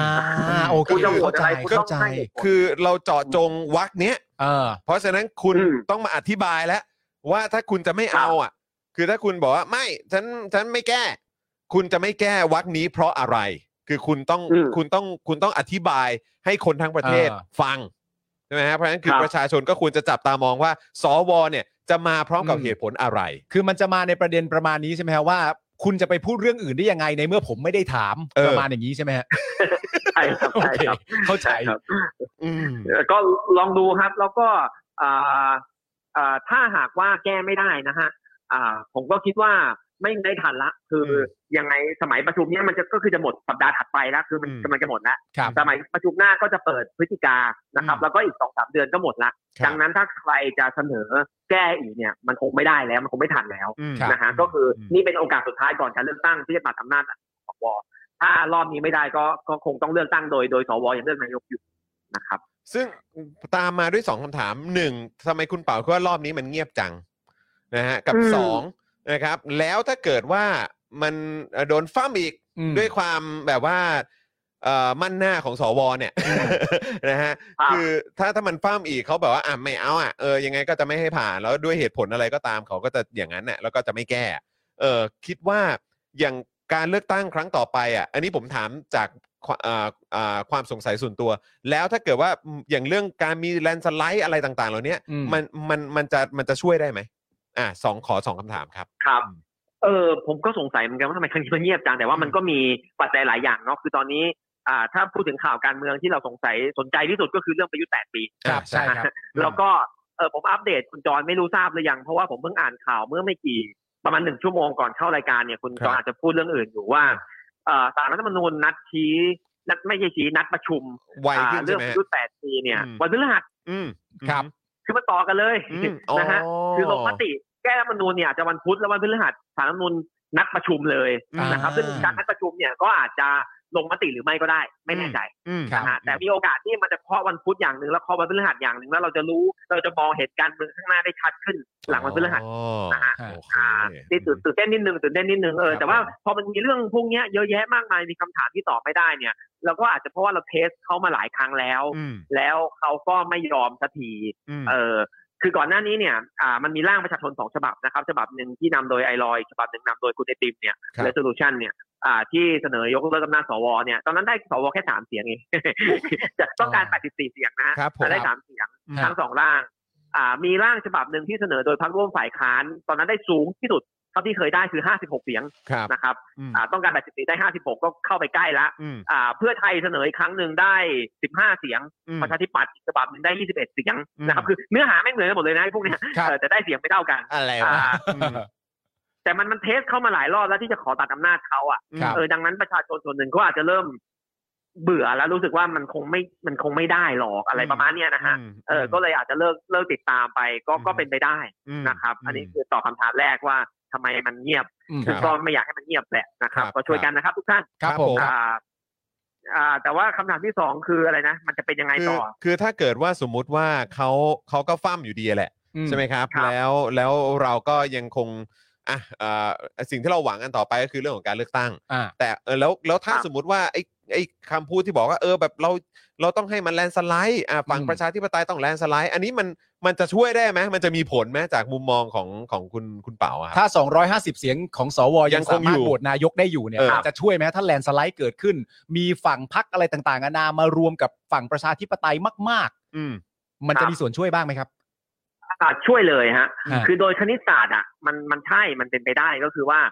ต่อให้มีสวก็ตาม แต่ถ้าเกิดว่าฝ่ายฝ่ายประชาธิปไตยเนี่ย รวมเสียงได้มากกว่า 376 เสียง ครับ จาก 500 นะครับ อ่า ก็จะสามารถจัดตั้งรัฐบาลได้แม้ว่าสวมึงจะอยู่ก็อยู่ไปกูไม่แคร์กูใหญ่กว่าอะไรประมาณเนี้ยนะครับ ครับ อ่าแต่ในทางการเมืองเป็นไปได้ยากมาก ครับ นะครับเป็นไปได้ยากมาก เป็นไปได้ง่ายเป็นเป็นเป็นไปได้มากที่ฝ่ายประชาธิปไตยจะได้เสียงมากกว่าครึ่ง คือมากกว่า 250 ครับ อาจจะได้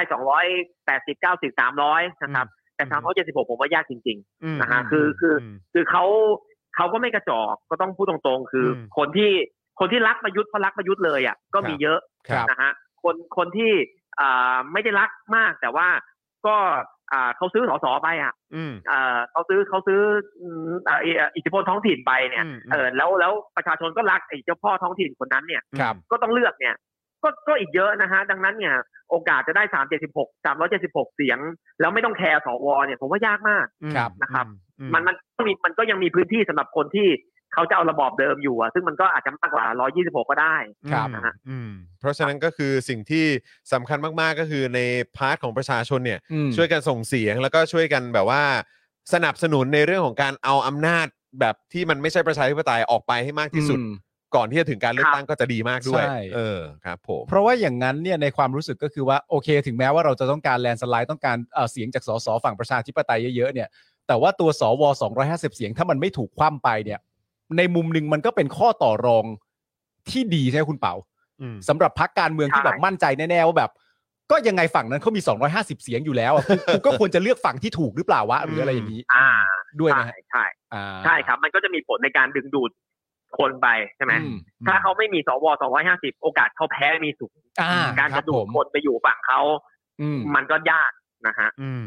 ครับ อืมโอเค คือการโหวตที่จะถึงเนี่ยนะฮะคือยังไงพักฝ่ายค้านเนี่ยคงเทร้อยเปอร์เซ็นอยู่แล้ว ครับ ครับ นะครับอ่าแต่ว่าก่อนหน้านี้เนี่ยในการโหวตหลายครั้งเนี่ยทั้งประชาธิปัตย์และภูมิใจไทยก็เทนะ อืม คือคือตัดอำนาจสวเททั้งพักนะครับ ครับ ดังนั้นน่ะดังนั้นเนี่ยเสียงสสไม่ต้องห่วงนะฮะเสียงสสเกินเกินครึ่งแน่นอน อ่า นะครับ โอเค อยู่แค่ว่าสวถึง 84 เสียงหรือเปล่านะฮะ โอ้โหโอ้โหโจทย์นี้ ทำไมมันดูลอง โจ ช็อต ทย์ จัง นี้ วะเออ ครับ เออ ซึ่งถ้าไม่มานะฮะถ้าสสวโดดประชุมไม่มา หรืองดออกเสียงก็คือนับว่าไม่ถึงนะครับเอ่อเราเราไม่เราไม่คิดว่าเราจะต้องการเสียงสวมาให้รวมให้มันเกินครึ่ง เพราะว่าอ่ามันคงเกินครึ่งอยู่แล้ว อืม นะครับโหวตหลายครั้งก่อนอันนี้ก็คือเสียงของทั้งหมดอ่ะทั้งสองสภาเลยอะรวมแล้วเกินครึ่ง แต่ไอเงื่อนไขว่าต้องถึง 84 สวเนี่ยไม่เคยถึงนะคอ่าครับรับ ดังนั้นมีมีเรื่องเดียวต้องจับตาครับ ผมก็คือว่าสวจะยอมหรือยังนะฮะ จะยอมหรือยัง แต่ถ้ายอมขึ้นมานะ อันนี้นี่ผมแบบไม่ไม่ผมคิดในใจไม่ถึง 25เปอร์เซ็นต์นะ แต่ว่าถ้ายอมขึ้นมานะฮะ ครับ แล้ววันพฤหัสสารรัฐธรรมนูญบอกว่าประยุทธ์ต้องออกนะก็เปลี่ยนแปลงเยอะมากเลยนะ วันวันศุกร์เราต้องคุยกันใหม่อีกรอบหนึ่งว่า ว่ายังเอ้ยยังไงนะ ครับ นี่เรานี่เราชนะแล้วเหรอเย่งงอยู่ แต่ว่าแต่ว่าอันนั้นมันก็เป็นแบบเหมือนเขาเรียกว่าอะไรเรื่องเรื่องที่จะเขาเรียกใช้คำว่าอะไรเหนือความคาดหมายมากไหม ก็นิด ถ้าเกิด นึง ถ้า นะ ถ้าเกิดว่ามันจะไป เออฝัน เนี่ยมันจะไปในเวนั้นเนอะเนอะเออมันก็จะค่อนข้างแบบเหนือความคาดหมาย แต่ว่า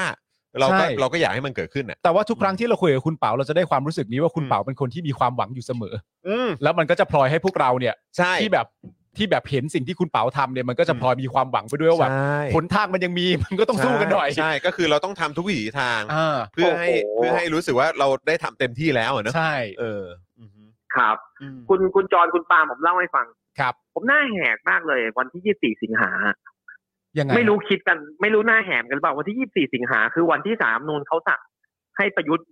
พักงานอ่ะ อ่า ครับ อ่าฮะ ใครจะไปคิด วะ คือหมายความว่าตัวคุณเปาเอง อ ตัวคุณเปาเองก็คิดใช่ไหมว่า อุ้ยไม่หรอก เออ ใช่ ผมแทงทุกเวทีเลย ผมไปประชุมทุกทุกที่เลย ผมฟันธงแบบเต็มเต็มร้อยเลยเหยียบมิดเลยว่าแบบไม่เกิดอะไรขึ้น 24 สิงหาไม่มีอะไรเกิดขึ้น ทุกอย่างราบเรียบประยุทธ์จะอยู่ในตำแหน่งต่อไปนี่ผมฟันธงอย่างนี้ตลอดเลย เออ ครับ หน้าแหกเละเทะ เอออ ปรากฏว่าพอ 24 สิงหาที่ผมไม่รู้เลยนะ ผมสักพักหนึ่งก็มีคนแชทมาถามผมว่ามันจะเป็นยังไงต่อพี่นี่เขาถามอย่างนี้ อ่า ผมก็แบบจะเป็นไรวะมันไม่เห็นมีเฮียอะไรเปลี่ยนแปลง ปรากฏเอ้ยไปดูข่าวให้ยมันเกิดสิ่งนี้ขึ้น อ่า นะฮะ ก็ ก็เอาเป็นว่าในในช่วงสองสัปดาห์ที่ผ่านมาเนี่ย มันก็มีสิ่งที่มาเซอร์ไพรส์เราอยู่ อ่า เรื่อ เข้าง ใจ ใหญ่ อ่า ๆ เข้าใจ เรื่อง คุณเปา อืม เออ ก็เลย ก็เลย ก็เลยคงฟันธงไม่ได้ว่า อืม ว่าพุทธพฤหัสนี้จะไม่เกิดอะไรขึ้น อ่า เออ ก็ตอนนี้ประเมินเริ่มประเมิน เริ่มประเมินพวกเขาไม่ไม่ออกแล้ว ครับ อืม เออ เริ่ม คือ เดา สาร ทาง รัฐธร ไม่ รม ค่อย นูญ ถูก ตุลาการตุลาการหลายท่านที่ให้คุณประยุทธ์พักงานเนี่ย อืม ก็ก็คุณประยุทธ์ก็เลือกมา นะฮะ อืม เออ ก็ ก็เลยไม่รู้ว่าอ่ะเราเรายังไงต่อหรือว่า หรือว่ามันเกิดอะไรขึ้นภายในหมู่พวกเขาเองอะไรเงี้ยนะครับ อืม อ๋ออยู่ในช่วงยังไงกันหนอใช่ไหมข้างในนะยังไงกันหนออย่างนี้ใช่ไหม อืมเพราะเราเดาเพราะเราเดาไม่ถูกไง อ่า เออมันเดาไม่ถูกจริงๆ เพราะ ครับ วันนั้น รู้สึกว่าผมผมก็พูดเหมือนกันนะ ผมก็พูดเหมือนกันว่าเราเราก็ไม่คิดป่ะ ใช่ ว่าในไอตอนหลังก่อนเที่ยงคืนวันนั้นอะ ใช่ เออเราก็ยังคิดกันอยู่เลยแบบไม่อะกูว่าแม่งก็คงก็คงก็คงยังอยู่แหละ คือประเด็นนะ อืม จริง ๆ แล้วหลาย ๆ คนนะคุณเป๋าก็เดากันมาตั้งแต่วันที่ 22 สิงหาแล้วอ่ะ อืม 22 สิ ครับ งหาจะยุบไหม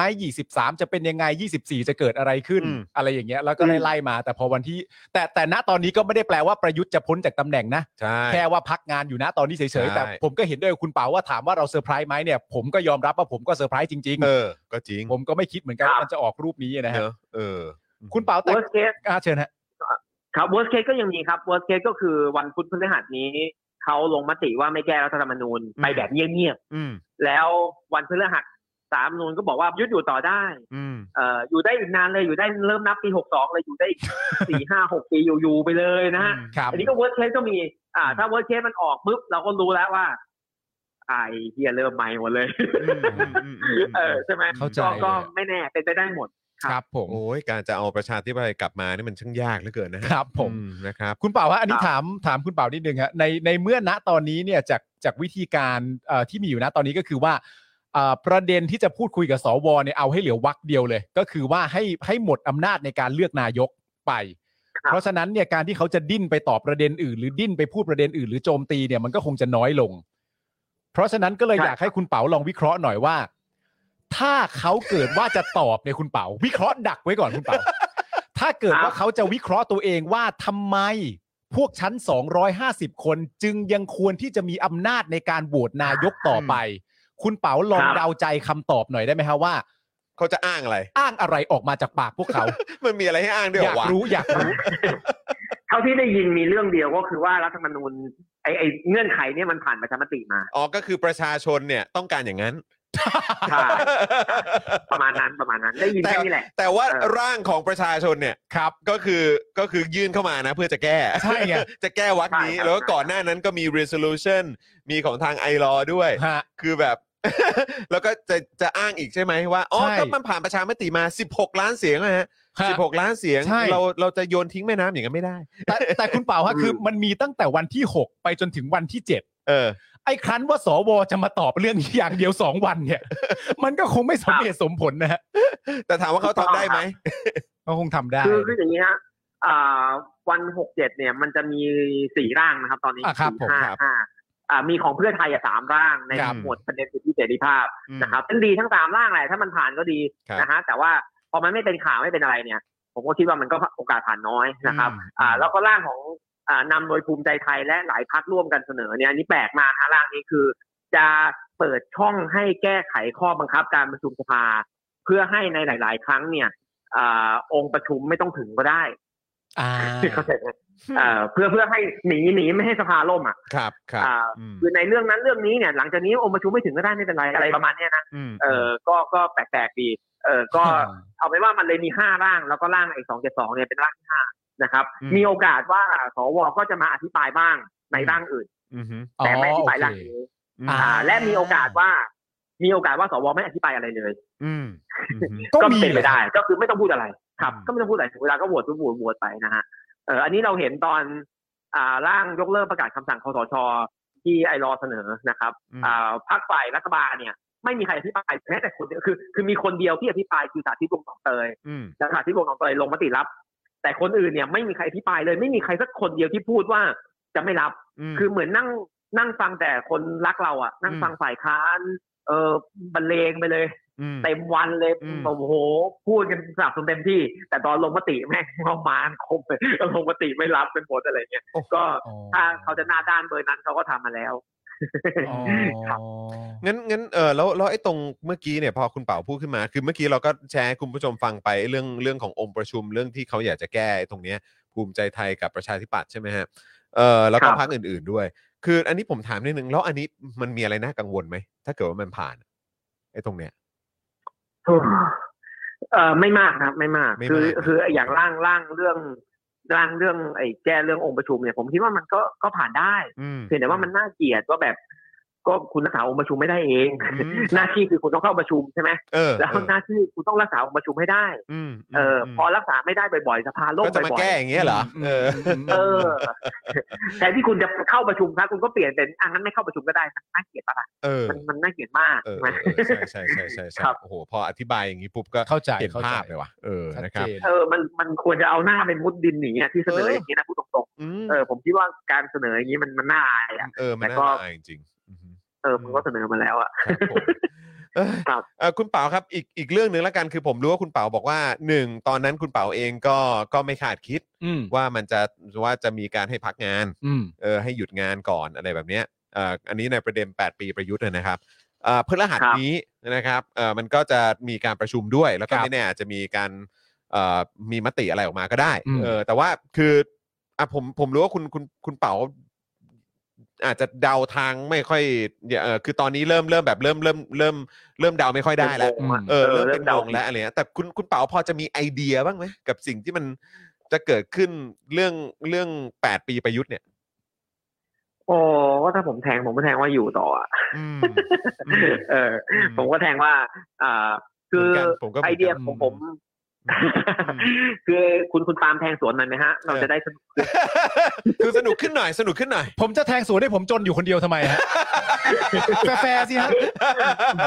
ว่าไม่อยู่ดีมาทวนจนทำไมฮะ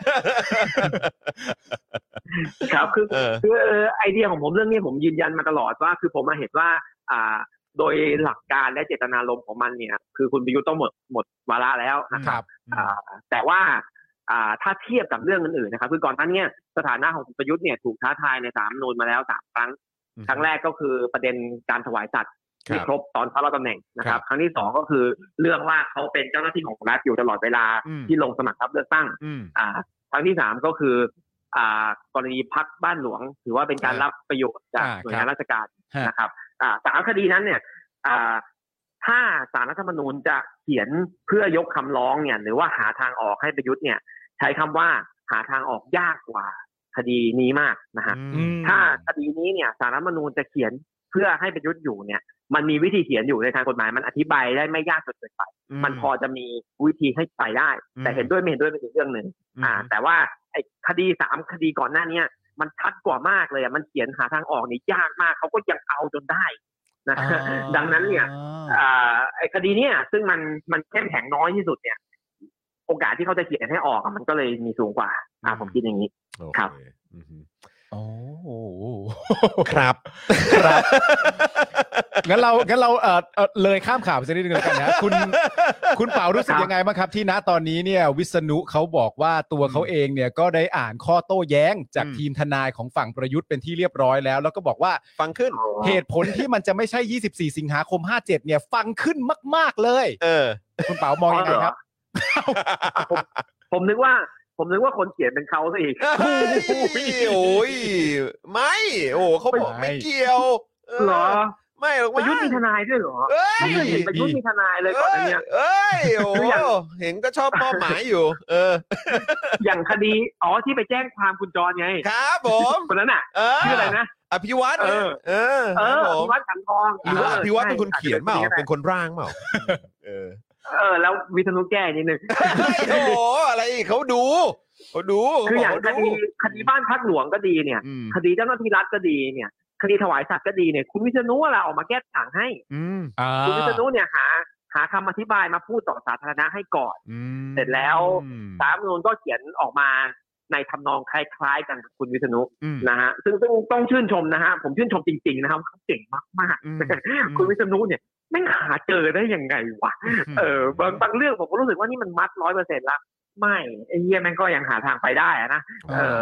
ม ขอโทษผู้ทำหยาบ เออเออ เออแต่เอาเป็นว่า ได้ครับไม่เป็นไรฮะรายการนี้ไม่ซีเรียสฮะ ครับผม ขอขอโทษท่านผู้ฟังนะฮะที่ อ๋ออ ยากจะฟังอะไร สบาย เพ ส ราะ บายๆครับ อ๋อท่านผู้ฟังชอบครับ ท่านผู้ฟังชอบครับ อ๋อ เออครับผมเออ ๆครับครับ เอ อ่า อ เพราะฉะนั้นเนี่ย อืม เออในคดีนี้ผมก็นึกว่าเขาเขียนนั่น แหละสรุป โอเค แต่ว่า ครั เรา บ ก็ต้องมา หรือหรือ รอดูกันนะว่ามันจะมีเซอร์ไพรส์ไหม ครับ แต่ว่าก็ คุณคุณเป๋าอีกนิดนึงได้ไหมฮะคือเมื่อกี้ที่คุณเป๋าพูด ครั ผ บ มสงสัยทำไมคุณเป๋าถึงมองว่าเรื่องวาระ 8 ปีของประยุทธ์เนี่ย อืม ครับ มันมันถึงเป็นวาระที่สามารถจะเขียนออกไปให้เป็นให้เป็นคุณกับประยุทธ์ได้ง่ายกว่าเรื่องอื่นๆที่ผ่านมาครับ มุมไหน มุมไหนฮะที่คุณเป๋าบอกว่าเฮ้ยถ้าเรื่องอื่นยัง ค นี้ รับ ได้ อันนี้ดูง่ายกว่า มันมันง่ายกว่ายังไงฮะ เอ่อหลักกฎหมายหลักที่บอกว่าอ่ากฎหมายไม่ออกมา แล้วเป็นผลเป็นโทษย้อนหลังเนี่ย อืม อ่าเออก็คือถ้าเกิดว่ารัฐธรรมนูญ 60 มันใช้ปี 60 ใช่ไหม ครับ มันต้องไม่นับย้อนไปถึงปี 57 เนี่ย คือโอเคมันมีการโต้แย้งได้มากมายแล้วผมเห็น ใช่ ด้วย ใช่ แต่ว่า ใช่ อืม ถ้าถ้าเขาสามารถยก ถ้าเขาจะยกแค่หลักเนี้ย มาซึ่งหลักเนี้ยเป็นหลักที่มีขึ้นเพื่อคุ้มครองสิทธิของบุคคลนะ อืม ไม่ให้รัฐไปออกกฎหมายเอาผิดย้อนหลังเนี่ย อืม ดังนั้นหลักเนี้ยมีอยู่และต้องเคารพ อืม และเป็นหลักที่ถูกต้อง เออ ถ้าเขายกหลักนี้มาเป็นหลักว่าไม่ให้ใช้ย้อนไปเนี่ย อืม ผมก็คิดว่ามันฟังได้ เอออ ม เพียงแต่ว่ามันมีมันมีเหตุผลโต้แย้งได้ชัดเจนมากก็คือว่า ไอไอหลักกฎหมายไม่เป็นโทษเนี่ย คือมันต้องเอาเอาโทษเอาผิดคนน่ะ อืม เออ มันเนี่ยย้อนหลังไม่ได้ แต่กรณีเนี่ยไม่ได้เอาโทษเอาผิด อืม แต่เป็นการจำกัดอำนาจรัฐไม่ให้ใครครองอำนาจรัฐมากเกินไปเป็นการเพิ่มสิทธิของประชาชนที่เหลือมันไม่ได้ไปทำร้ายสิทธิของของคุณประยุทธ์ขนาดนั้น อะไรประมาณนี้มันมันก็โต้แย้งได้ อืม ครับแต่ว่าถ้าจะเขียนโดยยึดหลักนี้ไปซะมันก็มันก็ดูดีว่าศาลคุ้มครองสิทธิอะไรเงี้ยก็มันก็พอมันก็พอเขียนได้อยู่ อ่า เขาตรงๆก็อยู่ที่เขาแล้วแหละ แต่ถ้าจะพูดถ้าจะพูดแค่เฉพาะประเด็นนั้นเนี่ย เออ มันมันมันก็ฟังดู อืม เหมือนเป็นการพูดที่ไม่ครบถ้วน ใช่ มีอี ใช่ กตั้ง ใช่ มากมาย ใช่ ที่สามารถมาโต้แย้งกันได้ ทั้งเรื่องปปช อืม ทั้งเรื่องเออสิ่งที่มีชัยเคยพูดไว้ อืม ทั้งเรื่องอะไรต่างๆนานาเหล่านั้น เออ ก็อ๋อแต่ก็มันก็แล้วแต่เขาอะนะครับ ผม ครับใช่ครับ โอ้ยตายแล้วอ่ะก็เอ่อวันพรุ่งนี้นะครับเอ่อใช่ไหมพรุ่งพรุ่งนี้เอ่อสำหรับเรื่องของรัฐธรรมนูญนะครับพรุ่งนี้กับเมื่อรืนนี้ใช่ไหมค ค รั รั บบ ผม คุณเป๋านะครับ ใช่ แล้วก็ ครับ วัน สองวัน วันพฤ ครับ หัสก็เดี๋ยวก็ติดตามในพาร์ทของประยุทธ์กันต่อกับสารรัฐธรรมนูญนั่นเอง สารรัฐนูน สารรัฐธรรมนูญเราเรียกว่าสารรัฐธรรมนูญนะฮะ ครับ เออแล้วเอ่อคุณเป๋าครับอีกหนึ่งคำถามและการทิ้งท้ายเอ่อ ครับ รู้สึกไงกับการที่เราเป็นจ่าฝูงตอนนี้ครับ เฮ้ย ไม่เป็นแล้วแพ้เมื่อคืนเนี่ย อะ เหรอ ไรยังเป็นอยู่ เฮ้ย เหรอ เช็ ยั ค งที่หนึ่งอดีๆยู่ไม่ใช่เหรอ จ่าฝูงจ่า แพ้ ฝูง แล้ว ยั ยังงไง จ่าว ะ ฝูงอยู่ ยัง นี่ จ่า ขนาด ฝูง ก็ แพ้ขนาดแพ้ยังเป็นจ่าฝูงนะครับ คุณเป๋า เอ้ยอยา เฮ้ ไอ้ ย ยา โอ้โห เอ้ยอยาก็เมื่อคืนไม่น่าแพ้เนอะ เนอะเออ แต่แมนยูเขาเล่นดี ออ แมนยูเขาเล่น แมน ดี ยูแม่ง อืม มันอย่างนี้ตลอดเลยเอ อ รู้สึกว่าน่าจะชนะรวดหกนัดเลย นี่ อ๋อครับ จ่า ผ ฝู ม งจ่าฝูงไม่สำคัญสำคัญอยากชนะรวดหกนัดมากกว่า โอ้โห ครับผม มีมีความหวังไหมกับฤดูกาลนี้กับอาร์เซนอลอืม โอ้ยลุ้นที่สี่ดีวะ เอ้ย เฮ้ยเรายังเราเรา เฮ้ย เราขอกลับไปสู่ที่เราคุ้นเคยก่อน อ่า เออนะเออก็คืออยู่ในท็อปโฟก่อน ได้ เอออะไรแบบนี้ ผมก็นำคุณเป๋า ให้มันตายก่อน อืม อ่า เออ คุณเป๋าก็ควรจะมักน้อยเรื่องนี้ คุณเป๋าควรจะมักน้อยเรื่องนี้ เออ แล้วไปมักมากเรื่องการปิดสวิตช์สวถูกแล้ว ถูกแล้วคุณเป๋าทำถูกแล้ว ครับ ครับผม อ๋อเรื่องเรื่องเรื่องเรื่องบอลไม่ต้อง โอ้ มา ยังรั นั่ ก ง น้อยอีกเหรอ ไม่หัวไอ้ฟอร์มหัวหัวชนต้นฤดูกาลเขาฮอตจริงๆไง เอ นี่ผมก็ยอมรับใช่ไหม อนะเอ้า ปีนี้ริ้วไม่มาแล้วริ้วริ้วไม่มาแล้วเออหายไปทีมหนึงแล้ว ก็ไม่มาฤดูกาลนี้ เออ เออก็ไม่มานั่น แหละ เออ โอ้ยคุณเป๋าถ้าวันหลังว่างเดี๋ยววันหลังเรามานัดดูบอลกันเนาะ ใช่ เออนะครับ ครับ น่าจะได้ ครับ แบบว่าเมาส์มอยกันเรื่องอื่น ๆ ด้วยเหมือนกันนะครั ครับ บ แต่ว่าวันนี้ขอบคุณคุณเป๋ามากๆเลยนะครับ ที่มาร่วมพูดคุยกับพวกเรานะครับ แล้วก็ถ้ามีโอกาสอยากจะเชิญมาที่สตูดิโอเลยนะ ใช่ครับ เออนะครับ จะได้คุยกัน ได้ครับ ยาว ได้คๆรับ อีกนะครับนะยังไงก็เอ่อดูแลเทคแคร์สุขภาพด้วย รู้ว่าช่วงนี้ก็ยังคือไอรอเองก็ทำงานหนักอยู่ตลอด ครับ อ๋อแล้วก็ยินดีด้วยกับเอ่อเรื่องของโซเชียลมีเดียของไอรอ อืม ตอนนี้คนติดตามกันแบบเต็มไปหมดเล ถู ย กต้อง ติ๊กตอกมาแรงมาก ครับ นะครับนะฮะก็ขอเป็นกำลังใจแล้วก็ร่วมสนับสนุนอยู่นะครับ ครับผม นะครับ ใครยังไม่ติดตามฝากด้วยนะครับ ไป follow ไปกดไลค์ไป Facebook Twitter ติดตามกันด้วย IG ใช่ หมดเลย เดี๋ยวพิมพ์ไว้ ข ให้ อบคุณครับ เลยครับคุณเป๋าครับ ได้เลยนะครับ เดี๋ยวเราจะแชร์ ข ลิ อง บ ก์ใน คุณ ราย ครั การ บ เราด้วยนะค ครั รับบนะฮะ ผม วันนี้ขอบคุณคุณเป๋ามากนะครับ ครับผม ครับ คุณเป๋าเป็นกำลังใจให้เสมอนะครับ ผมคุณเป๋าครับ ขอบพระคุณมากครั ข บ อบคุณมากครับ ครับผม ครับ สวัสดีค ส รับ วัสดีครับ อ่า โอเค โอ้โหคุณเป๋าน่ารักเสมอนะ อืม เออ คุยกันทีไรนี่ มันส์ คือจริงๆนะ มันส์ ก็แบบเออคือหมายถึงว่าเคารพใจคุณเป๋าอะ จริง และอีกหลาย ๆ ฝ่ายด้วยนะ เออ แต่เคารพใจคุณเป๋าเพราะเมื่อกี้อย่างที่บอกไปที่คุณจรรายงานให้ฟังแล้วที่ผมรายงานไปด้วยเนี่ยก็คือ ครับ ว่า ครั้งนี้เนี่ย มันจะเป็นครั้งสุดท้ายแล้วนะ อืม สำหรับกะเอ่อสำหรับวาระของรัฐบาลอะ อืม เรื่องการปิดสวิตช์สวอ่ะ ถ้าทำไม่สำเร็จในครั้งนี้เนี่ย ครั้งต่อไปก็เศร้าเข้าสู่การเลือกตั้งแล้วนะ อืม และการเลือกตั้งครั้งต่อไปเนี่ย ก็จะเป็นการเลือกตั้งที่ 250 สว ก็ยังคงอยู่ และมีสีทธิ์โหวตโหวตนายกได้อยู่ ครับ เนี่ยคือครั้งสุดท้ายแล้วที่จะสู้เรื่องนี้อ่ะ อืม แล้วก็หมายถึงคิดคิดแทนใจคุณเป๋าว่า คุณเป๋าและอีกหลาย ๆ คนต้องแบกอะไรบ้างเข้าไปสู้ในครั้งนี้ในความรู้สึกว่า ใช่ มันคือครั้งสุดท้ายแล้ว ถ้าครั้งนี้ไม่สำเร็จเราก็จะมี 250 เสียงของสวโหวตนายกกันต่อไปในครั้งการเลือกตั้งครั้งหน้าเนี่ย อืม แบบนับถือใจจริง ๆ นะครับเคารพเคารพใจคุณเป๋าและทีมงานมาก ๆ แล้วก็ อื นับถือใจจริง ไม่แล้วผมก็รู้ว่าแบบคือก็ก็เหนื่อยแหละ ใช่ เออในการสู้กับเผด็จการน่ะเพื่อเอาประชาธิปไตยกลับมา ๆ ใช่ นะครับ แล้วก็ในหลาย ๆ ครั้งเนี่ยก็มีคนจำนวนเยอะมากที่บางทีแบบเออมันก็ท้อแล้วก็แบบเออขอไปพักใจพักเหนื่อยก่อนแป๊บหนึ่งเดี๋ยวกลับมาสู้กับเผด็จการต่ออเผด็จการกับองคาพยพของมันน่ะ อืม แต่คุณเป๋าก็เป็นอีกหนึ่งคนที่ทำให้เราเห็นว่า ไม่พักเลย ไม่พักเลย ไม่พักเลนะยครับ พี่ไม่พักเลย นะอ้าวแพ้วันนี้วันรุ่งขึ้นลุยต่อ เออ แล้วก็ในค่ำคืนก่อนที่จะมาถึงวันรุ่งขึ้นเนี่ย ก็คิดคิดคิดคิดคิดคิดคิดคิดคิดว่าจะยังไงต่อดี แล้วก็วันรุ่งขึ้นมาพร้อมกับโซลูชันใหม่ อืม ซึ่งมันมันเป็นการแบบเหมือนเติมเชื้อเพลิง ครับ ให้กับแบบว่าคนที่มีใจ ใช่ ใฝ่แบบเพื่อให้ได้ประชาธิปไตยกลับมาจริงๆ ครับ อะ ผม นะครับ ขอบคุณที่มามาเติมพลังให้กับพวกเราด้ ใช่ วย ค นะค รั รับ บ และคุณเป๋าและทางไอรอนไม่ต้องห่วงเลยนะครับ ครับ ทุกครั้งที่อยากจะขอเสียงจากประชาชนเนี่ยพวกเราพร้อม จัดหนักให้ เสมอ อยู่แล้ว เสมอตลอดเวลา สนับสนุนอยู่แล้ว นะ ค ครั รับบ ผ ผม มนะฮะ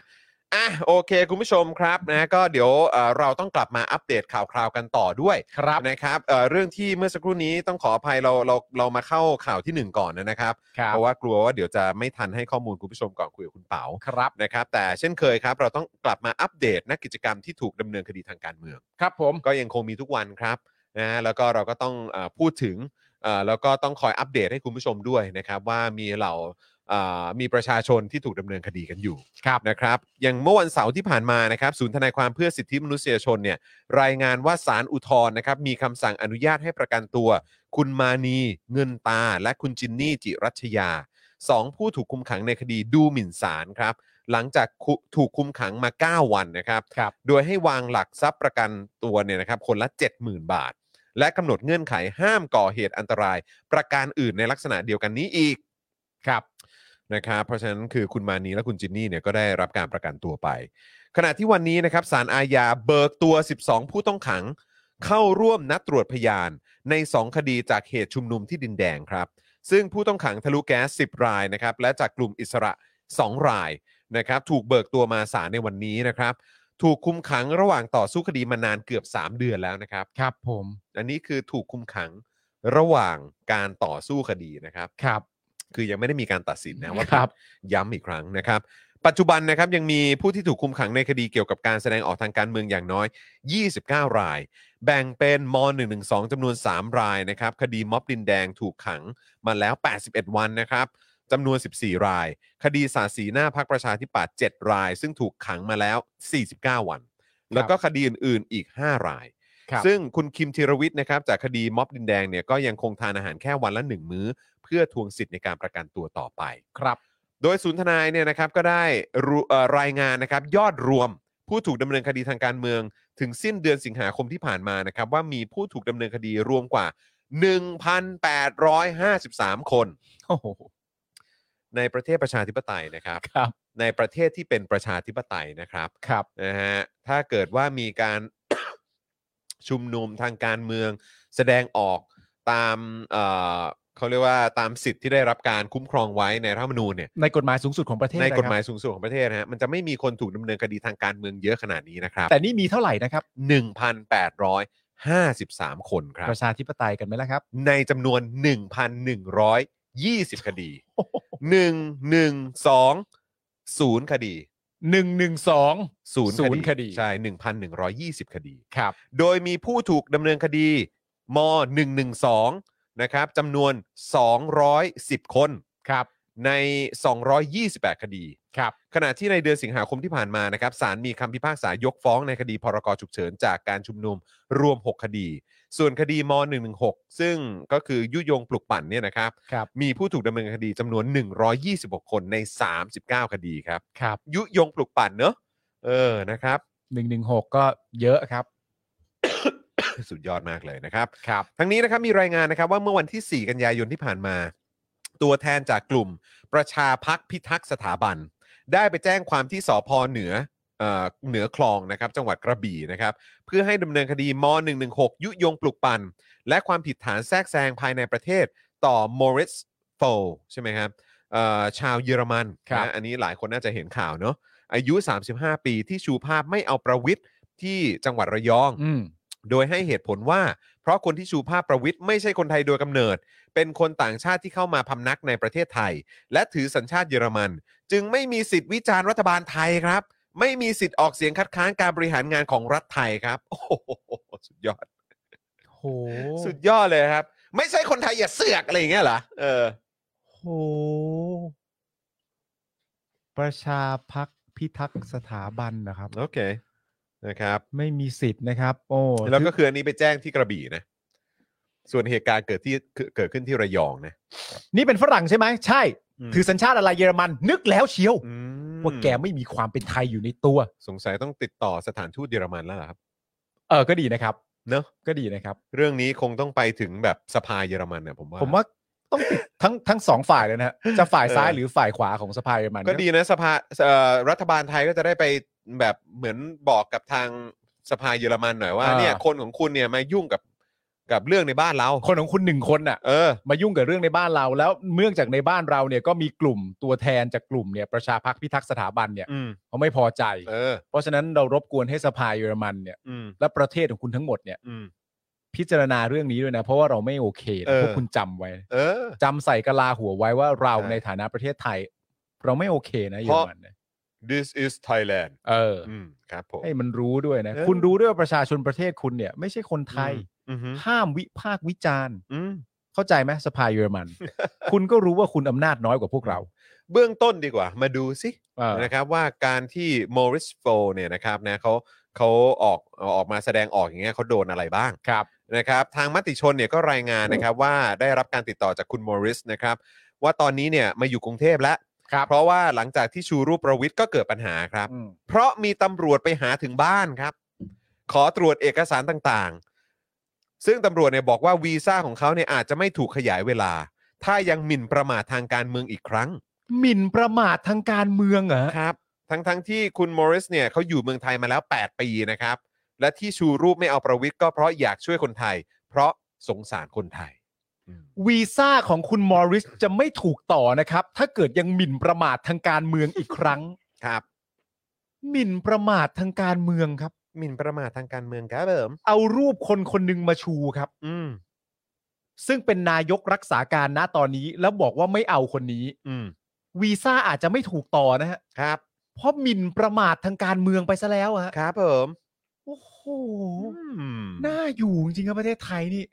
อืม สุดยอดจริง เห็นมีคนพูดถึงเรื่องของเออชาวต่างชาติที่ทำ t ิ k t o k แล้วก็พูดถึงแบบข่าวการเมืองเออในบ้านเรานะครับ เข้าใจ อืม ว่าท่านนั้นเนี่ยไม่ได้อยู่ในเมืองไทยแล้วนะ ๆอ่า เออนะครับ คือก่อนหน้านี้เหมือนเคยอยู่เมืองไทย แต่ก็โดนอะไรเยอะฮะคือท้ายที่สุดแล้วก็ก็ก็คือคือต้อง ไปอยู่ เดิน ที่ ทา อื่ ง น ออกนะครับ แต่ว่าก็ยังคงเหมือนแบบทำทำคอนเทนต์อยู่ เออ มนะครับ เพราะฉะนั้นคือมันมันคือประมาณว่าอยู่ในเมืองไทยอะก็จะโดนแบบคุณโมริสนั่นแหละ ใช่ อืมนะรับ แต่คุณมอริสเนี่ยตอนเขาชูเนี่ย อืม รูปของประวิทย์เนี่ย อืม เขาอยู่คนเดียวใช่ไหม คนเดียว เพราะฉะนั้นเรื่องแบบพรบความสะอาด พรบชุมนุม พรกฉุกเฉินอะไรต่างๆนานาเนี่ย อืม น่าจะต้องไม่เกี่ยวข้องกับเขาแน่ ก็ถ้าเกิดตีความกว้างๆก็คืออยู่ดีๆ ก็จะเอาอะไรม .116 ใช่ไหม ๆ ใช่ ยุยงปลุกปั่นมาเนอะ คือคำถามของผมก็คือว่าตำรวจไปบ้านคนที่ชูรูปคนเดียวทำไมฮะ อืม ไปบ้านเขาทำไมฮะ อืม ไปบ้านเขาด้วยความอะไรฮะมันมันเป็นอะไรฮะ ก็ ก็ไทยใช่ไหมฮะ ครับผม ก็ไทยๆหน่อย ไทยแลนด์นะครับ อืมนะครับ เออเว้ย นั่นแหละคุณผู้ชมนะครับ อันนี้ก็มาอัปเดตให้ฟังกันนะครับ ครับผม นะฮะอ่ะคุณผู้ชมใครมาแล้วย้ำอีกครั้งนะครับ ช่วยกดไลค์กดแชร์กันด้วยนะครับนะฮะแล้วก็อย่าลืมนะครับคุณผู้ชมครับช่วยกันเอ่อเติมพลังให้กับพวกเราด้วยผ่านทาง QR Code นี้นะครับหรือว่าบัญชีกสิกรไทยก็ได้นะครับ 0698975539 หรือสแกน QR Code นะครับคุณผู้ชมครับ แล้วก็อย่าลืมนะเช็คสถานะการเป็นเมมเบอร์และสปอร์เตอร์กันด้วยนะครับถ้าหลุดกันออกไปนะครับช่วยกันสมัครกลับเข้ามาด้วยนะครับ ค ณ รั ผู้ บ ชม ผม คุณผู้ชมผมขอโทษจริงๆ ผมขอวิ่งเข้าน้ำอีก เฮ้ย รอบ จอห์นจอ วันนี้วัน นห์นี้ระบบกูดีมากผมขอ โถ่ โท เอ้ย ษ พอมึงแพ้มา มึงก็ไม่กล้าสู้หน้าพี่ใหญ่อ่ะ มึงก็ต้องไปเข้าห้องน้ำอยู่นั่นน่ะ มาแล้วถึงเวลานินทาจรละ มา คุณผู้ชมมา นินทาจรกันดีกว่า มา อยากรู้อะไรเรื่องจรถามผมเลย ไหนๆมันก็ไปเข้าห้องน้ำสองทีละ เราก็ต้องนินทามันละ เพราะว่าถ้าไม่นินทามันก็ถือว่าเราไม่ได้ทำหน้าที่นะครับผม มา คุณผู้ชมฮะ อยากรู้เรื่องอะไรของจรถามเลย ผมตอบหมดเลย มา สบายๆอยู่แล้วนะครับผม ถ้าจะป้อมเกินขนาดนี้ วันนี้คุณจร ท่อรั่ว วันนี้คุณจรท่อรั่ว แวะมาเช็คนะครับ คุณแสงระวีขอบพระคุณมาก ๆ นะครับ แวะไปรายการอาจารย์สิโรธมาแกบอกไม่กล้ามาเพราะปาล์มกับจอนแต่งตัวหล่อเอ้า ผิดซะแล้ว ผิดซะแล้ว ใช่เมื่อคุณจรเพิ่งลงรูปไปแล้วอาจารย์สิโรธผู้น่ารักของเราที่เราเคารพมากๆเนี่ยนะครับเพิ่งมาคอมเมนต์ว่า นี่มันรายการรวมคนหล่อใช่ไหมเนี่ย ซึ่งถ้ามันเป็นรายการรวมคนหล่อจริงๆเนี่ยมันก็สมควรมากที่จะต้องมีอาจารย์สิโรธมาเป็นแขกรับเชิญนะครับ เพราะว่าเราก็ไม่เคยเห็นใครหล่อเท่าอาจารย์สิโรธมาก่อนเช่นเดียวกันนะครับผมเรารักอาจารย์สิโรธนะครับผม ลูกที่เชียงรายของคุณจออันนั้นคุณหม่ำฮะอันนั้นคนละคนนะอันนั้นคุณหม่ำนะครับผม อ้าวอาจารย์ซะงั้นนะครับผมเนี่ยเห็นไหมเอ่อฉายาจรก็คือจรก๊อกรั่วอ๋อโอเคครับ เอ้ยเห็นใจกันหน่อยดิวันนี้กินน้ำมาเยอะ อืม เมื่อกี้เนี่ยมีคุณผู้ชม ครับ ออกไปดูรายการของอาจารย์สิโรธมา ครับ เราเพิ่งได้รู้ความจริงมา ว่า ว่าอาจารย์สิโรธเนี่ยที่ไม่มาออกรายการของพวกเราสองคนเนี่ย อืม เพราะว่าพวกเราแต่งตัวหล่อ อาจารย์อาจารย์สิโรธเขาก็เลยไม่มา อาจารย์พูดในรายการเหรอ อาจารย์เขาน่าจะพูดในรายการรวมทั้งเขามาคอมเมนต์ที่คุณลงรูปไปด้วย ใช่คือเขาคอมเมนต์ในรูปในรูปในรูปพวกเรา ใช่ ไหมเออแต่ว่าคืออาจารย์พูดออกสื่อด้วยเหรอ อาจารย์พูดออกสื่อ เพราะว่า เลย ผมเนี่ยก็ได้ทำการเอ่อเหมือนเชิญแก ใช่ ผ่านผ่านโซเชียล ใช่ แล้วด้วย ใช่ เออ นะครับ ก็เลย เฮ้ย อาจารย์ อาจารย์พูดออกสื่อเลยเหรอครับ คุณผู้ชมช่วยคอนเฟิร์มหน่อยสิ คุณผู้ชมคอนเฟิร์มหน่อยว่าอาจารย์พูดจริงหรือเปล่าว่า อาจารย์พูดจริงเหรอฮะ อาจารย์ไม่มา เพราะว่าอาจารย์เห็นว่าเราแต่งตัวหล่อ อ๋อ ใช่ ถ้าอย่างนั้นพรุ่งนี้ นี่ เรา เขาบอกในรายการ VVIP วันนี้ นี่ อาจารย์ คุณผู้ชม คุณผู้ชมแคปออกมาให้ผมดูหน่อยสิ แคปเลย เอาเฉพาะช่วงนั้นเลย เรื่องนี้เนี่ยเราก็ต้องต้องคุยกันอย่าง เออ เพราะอันนี้เรื่องนี้เรื่องเรื่องต้องคุยกันให้หนักเลย นั่นน่ะดิ เราจะไม่ยอมให้อาจารย์ไม่มา เพราะว่าเราแต่งตัวหล่อไม่ได้ อะไร อ อาจารย์น่ะวันวันนี้มีรูปขึ้นใน YouTube หรืออะไรสักอย่างแกก็ใส่สุใส่แจ็คเก็ตสูทแล้วก็เสื้อเชิ้ตจัดรายการเลยนะ ไม่ จริงจังกว่าเราอีก แล้วประเด็นคือ เออ อาจารย์นะ เออ แต่งตัวหล่อทุกวัน ก็นั่นนะดิ แล้วอาจารย์จะมา นั่ มี น ปัญหาแบบนี้ไม่ได้นะ ผมวันนั้นเราใส่กันแค่วันเดียวเองนะ ใช่ วันนี้ยังใส่แค่เชิ้ตเลย เออ ไม่ได้ เออ ต่อไปเราต้องใส่สูท เฮ้ยเดี๋ยวเราเดี๋ยวเราผมว่าเราต้องแจ็คเก็ตเออเป็นแจ็คเก็ตสูทแล้วแหละ เดี๋ยวพรุ่งนี้พรุ่งนี้ผมเชิ้ตขาวและสูทดำเลย เฮ้ยจริงป่ะ เออพรุ่งนี้เลย โอ้ย มึง เหี้ยกด แต่ง ดัน มาเลย โอเคได้ได้ แต่งมาเลยกูมาเป๊ะๆเลย ได้ได้ได้ได้ ใช่ ได้ได้ แล้วจะให้มาอาจารย์สีโรดดูว่าแบบ เออ ไม่มาจริง เหรอ ไม่มาจริงเหรออาจารย์ คิดถึงนะ อยากคุยด้วยนะ เออนะฮะเออเลยพากันแซวว่าอะไรนะฮะ เลยพากันแซวว่า อาจารย์ควรมามาพร้อมพี่ปื้ม ใช่ อ๋อครับผม มากันให้หมดเลย เออ แล้วก็คุณเข็มว่า เพราะแซวว่า อ้าว voice ก็เหมือนสป็อคดักคือไม่มีสปอนเซอร์เฮ้ย อ้าว เฮ้ย voice ไม่มีสปอนเซอร์มีสิ มี มีเอ้ยโหมีตั้งเยอะ วอชมีซับสปอนเซอร์มีทั้งของขายด้วยนะครับ ผม เออนะฮะ เขาติดตามอยู่ทุกวันนะอาจารย์นะ นั่นแหละดิอืม รักนะ ใช่ใช่ มานะ ใช่มา ชวน นะอาจารย์นะ ชวนดื้อๆเลย เออครับผ มานะ มานะครับ ถ้าสมมติว่ามาแล้ววันนั้นอยากให้เราใส่เสื้อกล้ามกันทั้งหมดก็ทำได้ นะ เสื้อกล้ามบ็อกเซอร์ก็ทำได้นะ เสื้อกล้าม ก็ถ้าอาจารย์มาได้นะ รักนะ มีความสุขนะ ถ้าจะได้คุยกับอาจารย์ เอ อ โอเค นะครับอ่ะเฮ้ยหรือว่าเราเราต้องมีนี่ป่ะแบบเหมือนแบบ วันที่วันที่เอ่อไอ้พวกเผด็จการมันหมดอำนาจวันหน้าเราจะใส่เสื้อกล้ามกับกางเกงบ็อกเซอร์จัดรายการ อ๋อท้าทายไว้เหรอ เออท้าทายไว้ ได้ดิ เออแล้วก็จะได้เป็นการแสดงให้เห็นว่าเนี่ย กูเนี่ยไม่มีจะแดกจนกูเหลือแค่นี้แล้วแหละไอ้เหี้ ใช่ ย แล้วแล้วพอวันลุกขึ้น จจนมึงออกไปเนี่ยพวกกูก็แบบ ใช่ เออกูต้องมานับหนึ่งใหม่อีกครั้ง ใช่ เออ แล้วพอวันต่อไปเราก็ค่อย ๆ แบบว่าใส่เสื้อเพิ่มทีละชั้นทีละชั้น ว่ากูเริ่มมีแดกแล้ว เริ่มแล้ว กูเริ่มมีแดก ไม่ แล้ว ทันไรเออ อ่า ไม่ทันไรนะครับอ่ะคุณผู้ชม เดี๋ยวเรามาต่อกันกับข่าวประเด็น 8 ปีกันหน่อยดีกว่า เมื่อกี้เราหยอดในที่สัมภาษณ์กับคุณเป๋าไป ใช่ นะครับ เรื่องขององค์วิษณุ ใช่ ว่าออกมาแสดงความเห็นอะไรบ้าง ครับ นะครับ แล้วก็ยังมีประเด็นของนิพนธ์บุญญามณีด้วย ถูกต้อง นะครับ อันนี้ก็เป็นเรื่องที่น่าติดตามเพราะเขาแบบว่าเหมือนเหมือนมีอีกคนนึงแมนกว่าอีกคนนึงเยอะ เอ้ย มีมุมนี้ด้วย โอ้โหมีงี้ด้วยเหรอ เท่มากๆเลยเท่มากๆ โอเค ลย โอเคอืมนะครับ คุณเบียร์บอกว่าอาจารย์จะมาดีๆ หรือให้พวกเราโทรไปเชิญสดๆ ในตาสว่างเฮ้ย ช่วยกันกดดันหน่อยได้ไหมฮะ อุ้ยเราใช้นี่เราถึงขนาดใช้มวลชนแล้วเหรอ คุณผู้ชมครับนะฮะเอ่อขอแรงคุณผู้ชม ขอแรงคุณผู้ชมครั โทร บ กดดันนิดนึง เดี๋ยวเราจะติดเราจะไปกดดันหลังใหม่ด้วย ใช่ อืม รวมทั้ง จานมาหน่อยนะครับ ถ้าอาจารย์เปิดคอมเมนต์คุณผู้ชมก็แบบว่ามา หรือมาสป o อ e ด a r k กทอ k ได้ไหม เอ้ย เฮ้ย หรือเป็นเดลิทอปิกดีวะ หรือว่าเราจะแบบว่าเหมือนแบบ ให้อาจารย์มาสป o อ e ดักทอก่อน เออ แล้วก็หลังจากนั้นก็จะได้แบบกวนแกบ่อยๆ ใน เออ เดลี่ท็อปิก ใช่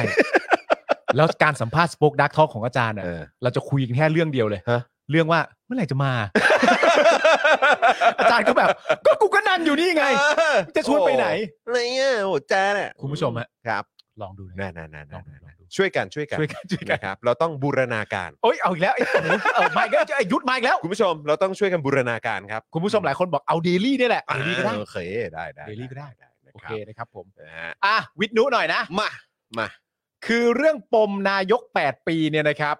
วิษณุเนี่ยนะครับ เปรยว่าคำชี้แจงปม 8 ปีเนี่ยไม่ได้เริ่มนับที่ปี นั่นแหละฮะ 57 มั่นใจบอกไปดูมาแล้ว มั่นใจแล้วฟังขึ้น ทีมทนายฟังขึ้นที่เขียนไว้เนี่ยข้อโต้แย้งฟังขึ้นฟังขึ้น คือพอตอนเนี้ยมั่นใจเลย ใช่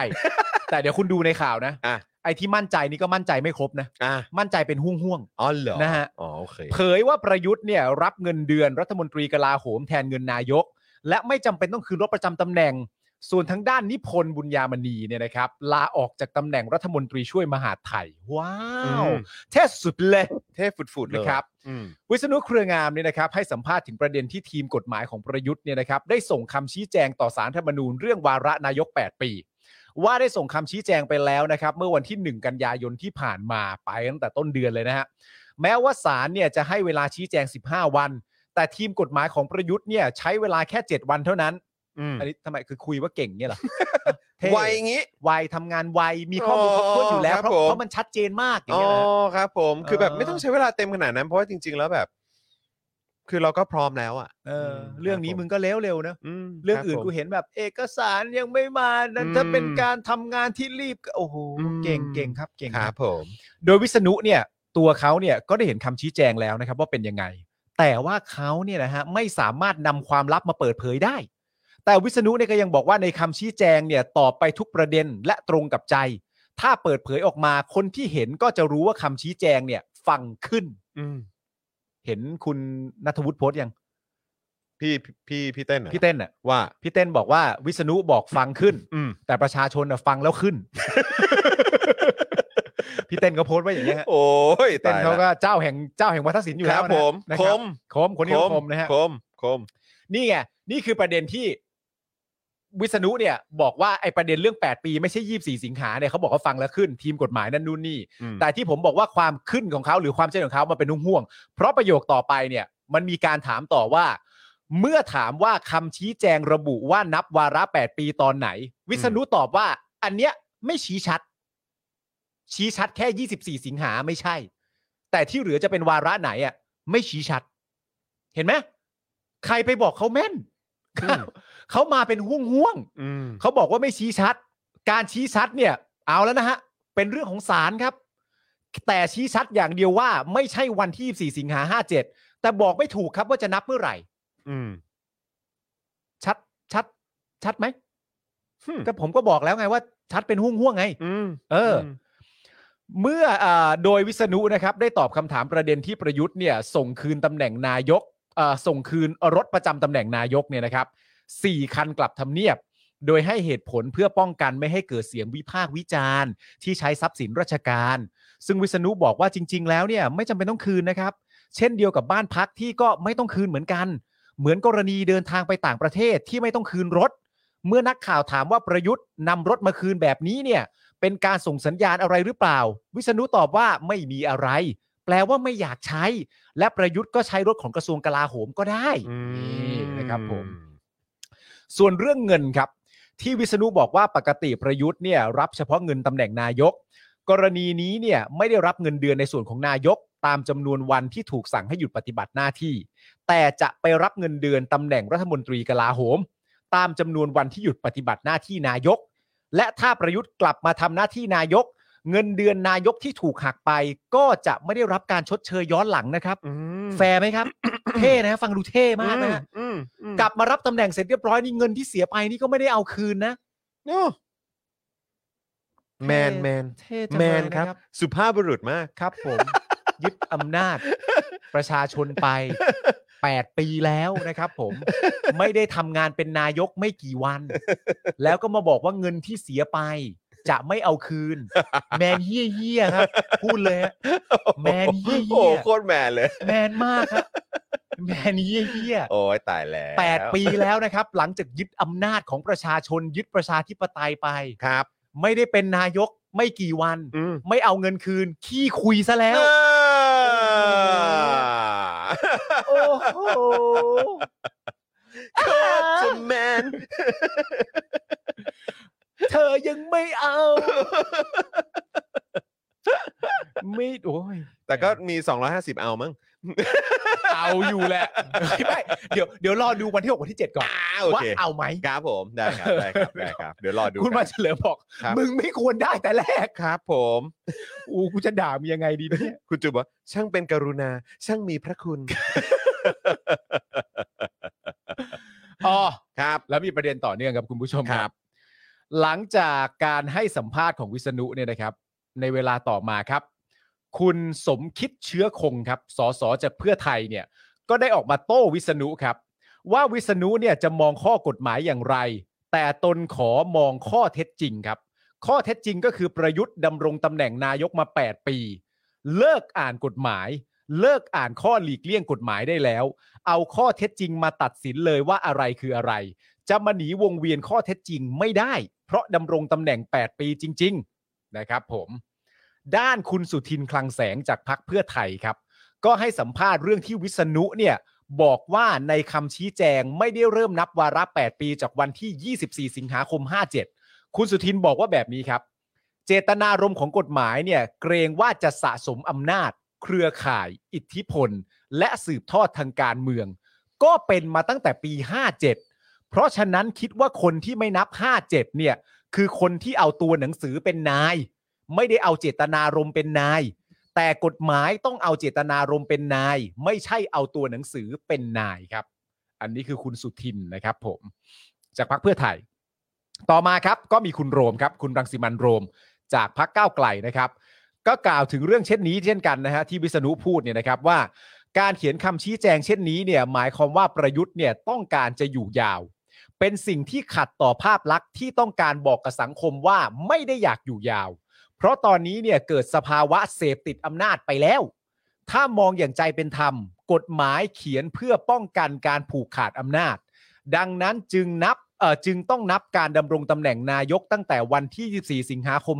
57 โดยนับวันโปรดเกล้าเป็นวันแรก อืม การที่ประยุทธ์ส่งทีมกฎหมายเขียนคำชี้แจงแบบนี้ ช่างกล้าเสียเหลือเกิน อืม สรุปแล้วเนี่ยช่วง5ปี 57 เนี่ย ประยุทธ์เป็นอะไร ไม่เข้าใจว่าจะต้องเล่นแร่แปรธาตุตีความกฎหมายเป็นอื่น เพื่อให้ขัดแย้งกับข้อเท็จจริงไปเพื่ออะไร ไม่แล้วถ้าเกิดว่าเอ่ออันนี้ก็ ก็เป็นสิ่งที่เราก็ต้องติดตามด้วยครับว่า ถ้าสารรัฐธรรมนูนเนี่ยจะบอกว่าเอ่อเนี่ยไม่ได้นับตอนนั้นงั้นช่วงเวลานั้นเนี่ยสารรัฐธรรมนูนจะมีคำจำกัดความ อืม หรืออธิบายตำแหน่ง เออ หรือ position ที่ประยุทธ์อยู่ตรงนั้นน่ะ เออ ว่าเป็นอะไร ใช่ ที่แบบแล้วหรือว่าเป็นเจ้าหน้าที่รัฐ ใช่ หรือว่าอะไร คือแบบ หรือว่าอะไรหรือว่าเป็นกบฏ อ่า หรือว่าเป็นเป็นอะไรอ่ะ ใช่ คือยังนึกไม่ออกว่า อ่า ว่าว่าว่าเป็นอะไรอ่ะ ใช่ เออ แต่ว่ามีอีกข้อหนึ่งซึ่งประเด็นเนี้ยยังยังไม่ได้เป็นพูดที่พูดถึงกันเยอะ อืม แต่ว่าผมไม่รู้ว่าคุณรู้สึกเหมือนผมหรือเปล่าหรือคุณผู้ชมรู้สึกไหมนะสิ่งอีกอย่างหนึ่งนะตอนเนี้ย ที่สำหรับผมมันทำให้ยิ่งย้ำชัดว่าประยุทธ์เนี่ยดำรงตำแหน่งนายกมาครบวาระแปดปีแล้ว อืม ที่ย้ำชัดแน่ ๆ เลยอะสำหรับผมนะตอนนี้คืออะไรรู้ป่ะ อะไรฮะ คือการที่สารรัฐธรรมนูนเนี่ย ให้ทีมกฎหมายของประยุทธ์โต้แย้ง อืม ว่ายังไม่ใช่แปด อืม สำหรับผมการที่ทีมกฎหมายของประยุทธ์อะ อืม ต้องมาโต้แย้งว่าวาระนายกครบ 8 ปี ไม่ใช่ 24 สิงหาปี อืม 57 อันเนี้ยยิ่งเป็นการย้ำชัดว่ามันครบแล้ว อืม เพราะในความเป็นจริงครบวาระ 8 ปีต้องโต้แย้งทำไม อืม 8 ปีก็แปลว่า 8 ปี อืม การที่มึงยังต้องโต้แย้งอยู่ มันยิ่งย้ำชัดเจนว่าประยุทธ์อะเป็นวาระนายกมาครบวาระ 8 ปีแล้ว อืม ชัดเจนมาก อืม อืม ๆ มนุษย์ต้องโต้แย้งวาระ 8 ปีอะ อืม ส่งทีมกฎหมายของนายกมาโต้แย้งว่า ไม่นะ 8 ปียังไม่นับตรงนี้ อืม ถ้าต้องโต้แย้งก็แปลว่าครบแล้วไง อืม มันก็มัน โอ้ย อืมยังต้องพูดอะไรอีก มันดูเป็นเหมือนแบบ นั่นแหละครับ คือคือยิ่งทำแล้วก็ยิ่งเป็นอย่างเงี้ยฮะ เตรงเตรงเตรงมากอ่ะ เออ มครับ ผม นะ ฮะจริง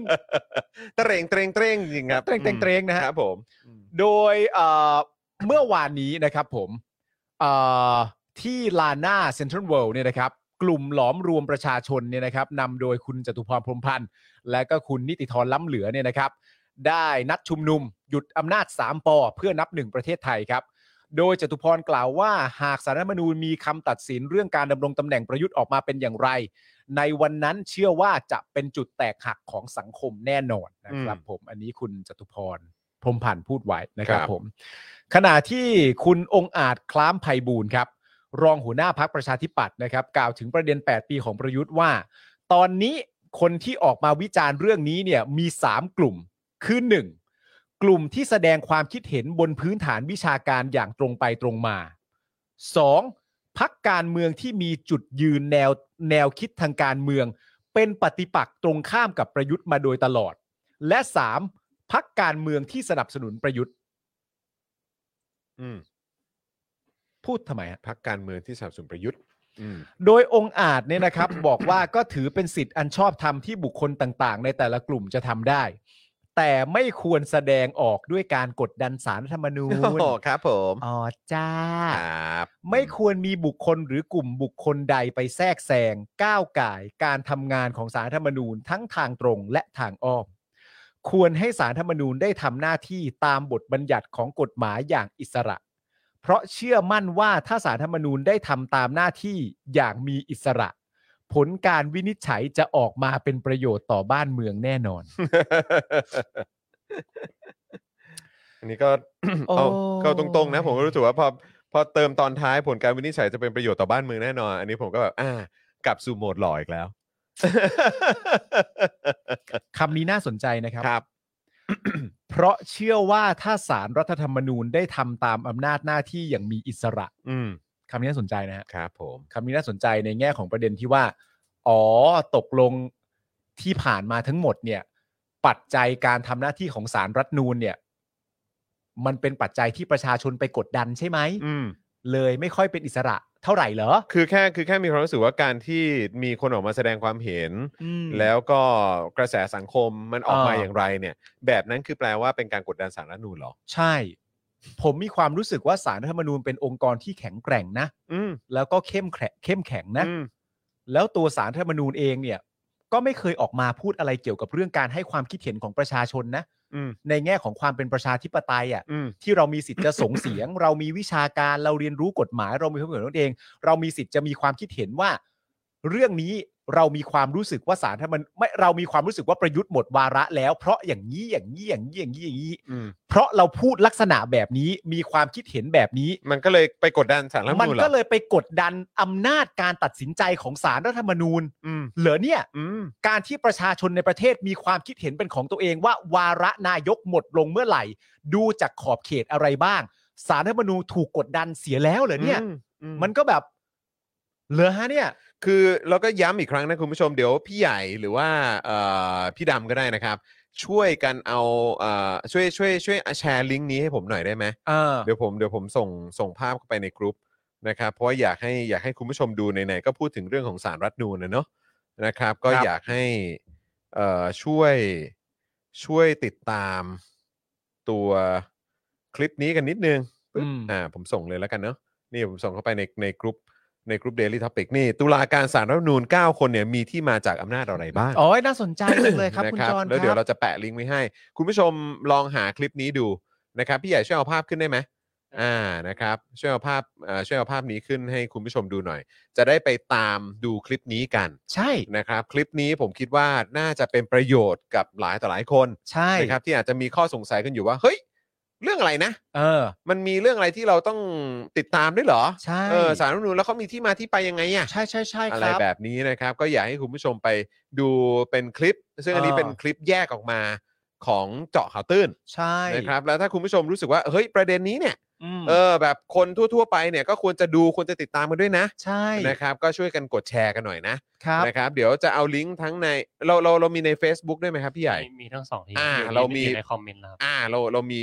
เรามีเอ่อเป็นคลิปที่คุณผู้ชมสามารถแชร์กันได้ อืม ทั้งในช่องทาง YouTube หรือ Facebook ก็ได้นะ เอ ครับ อ แต่เรื่องนี้ก็ช่วยกันแชร์กันก่อน เออ ช่วยแชร์กันก่อนก็ได้ก่อนที่เดี๋ยวเราจะมาติดตาม ใช่ ผลการตัดสินกันนะค ใช่ รับ เพราะว่าจริงๆอ่ะแบบ เป็นเป็นข้อมูลเพิ่มเติมให้ไปเปรียบเทียบแล้วกัน ครับ นะฮะเกิดมีคุณผู้ชมคนไหนเนี่ยไปเชื่อตามคุณองค์อาจ อืม ว่าการที่แบบประชาชนออกมาวิพากษ์วิจารณ์ออกมาแสดงความคิดเห็นเรื่องตัวบทกฎหมายอะไรต่างๆนานาเนี่ย มันจะไปทำให้สารรฐธรรมนูญเนี่ยตัดสินได้ไม่เป็นอิสระเนี่ย อืม เผื่อไปเชื่อตามคุณองค์อาจแบบนั้นน่ะ อืม ก็จะได้แบบเออดูคลิป อ่ะ อะไรอย่างเงี้ยหน่อยก็ ลอง ได้ ดู เน ก่อน อะใช่ ลอ ไหม งดูก่อนแล้วเดี๋ยวว่ากัน เออ นะครับ ครับผม นะก็ช่วยกันแชร์กันหน่อยนะครับนะครับ เพราะว่าก็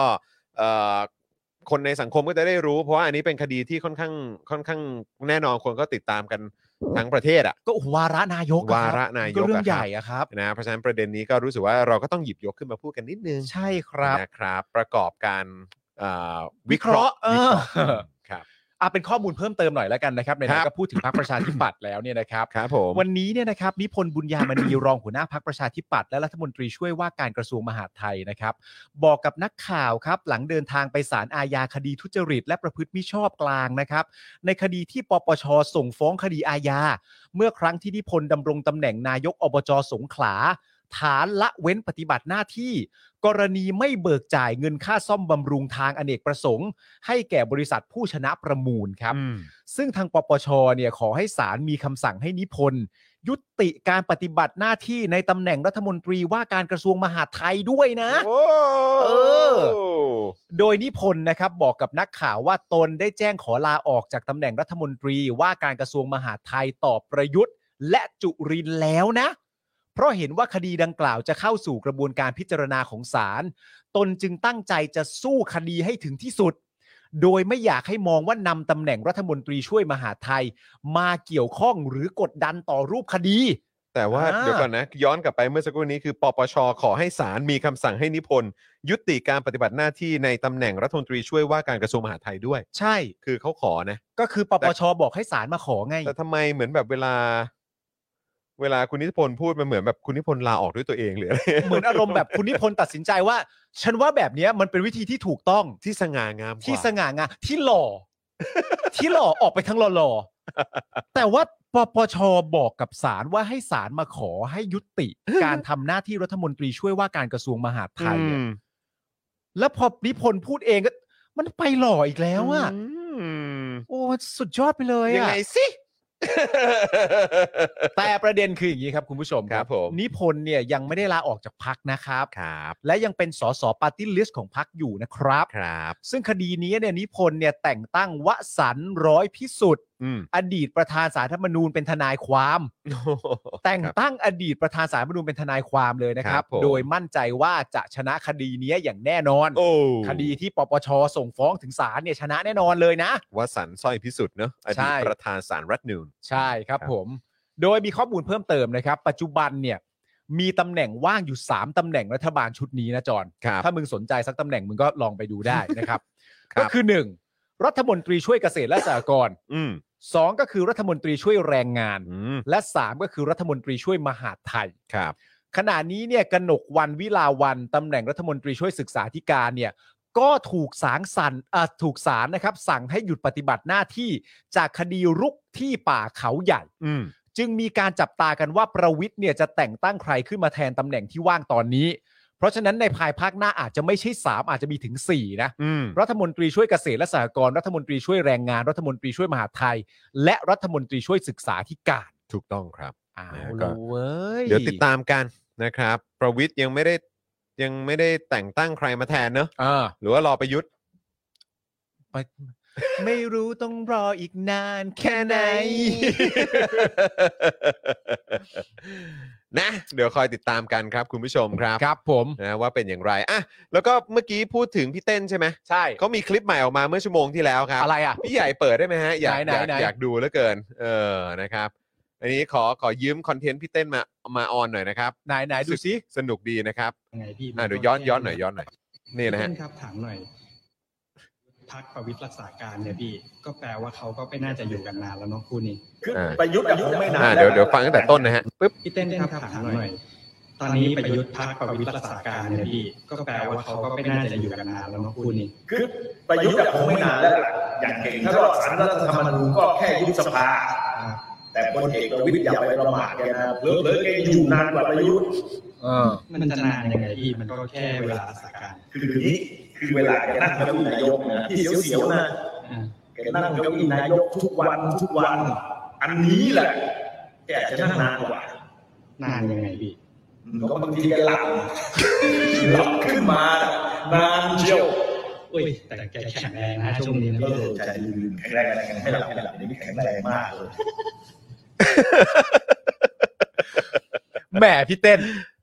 ใจคอก็ไม่จะไม่มีใครสะกิดปลุกมันเลยหรือไงเรา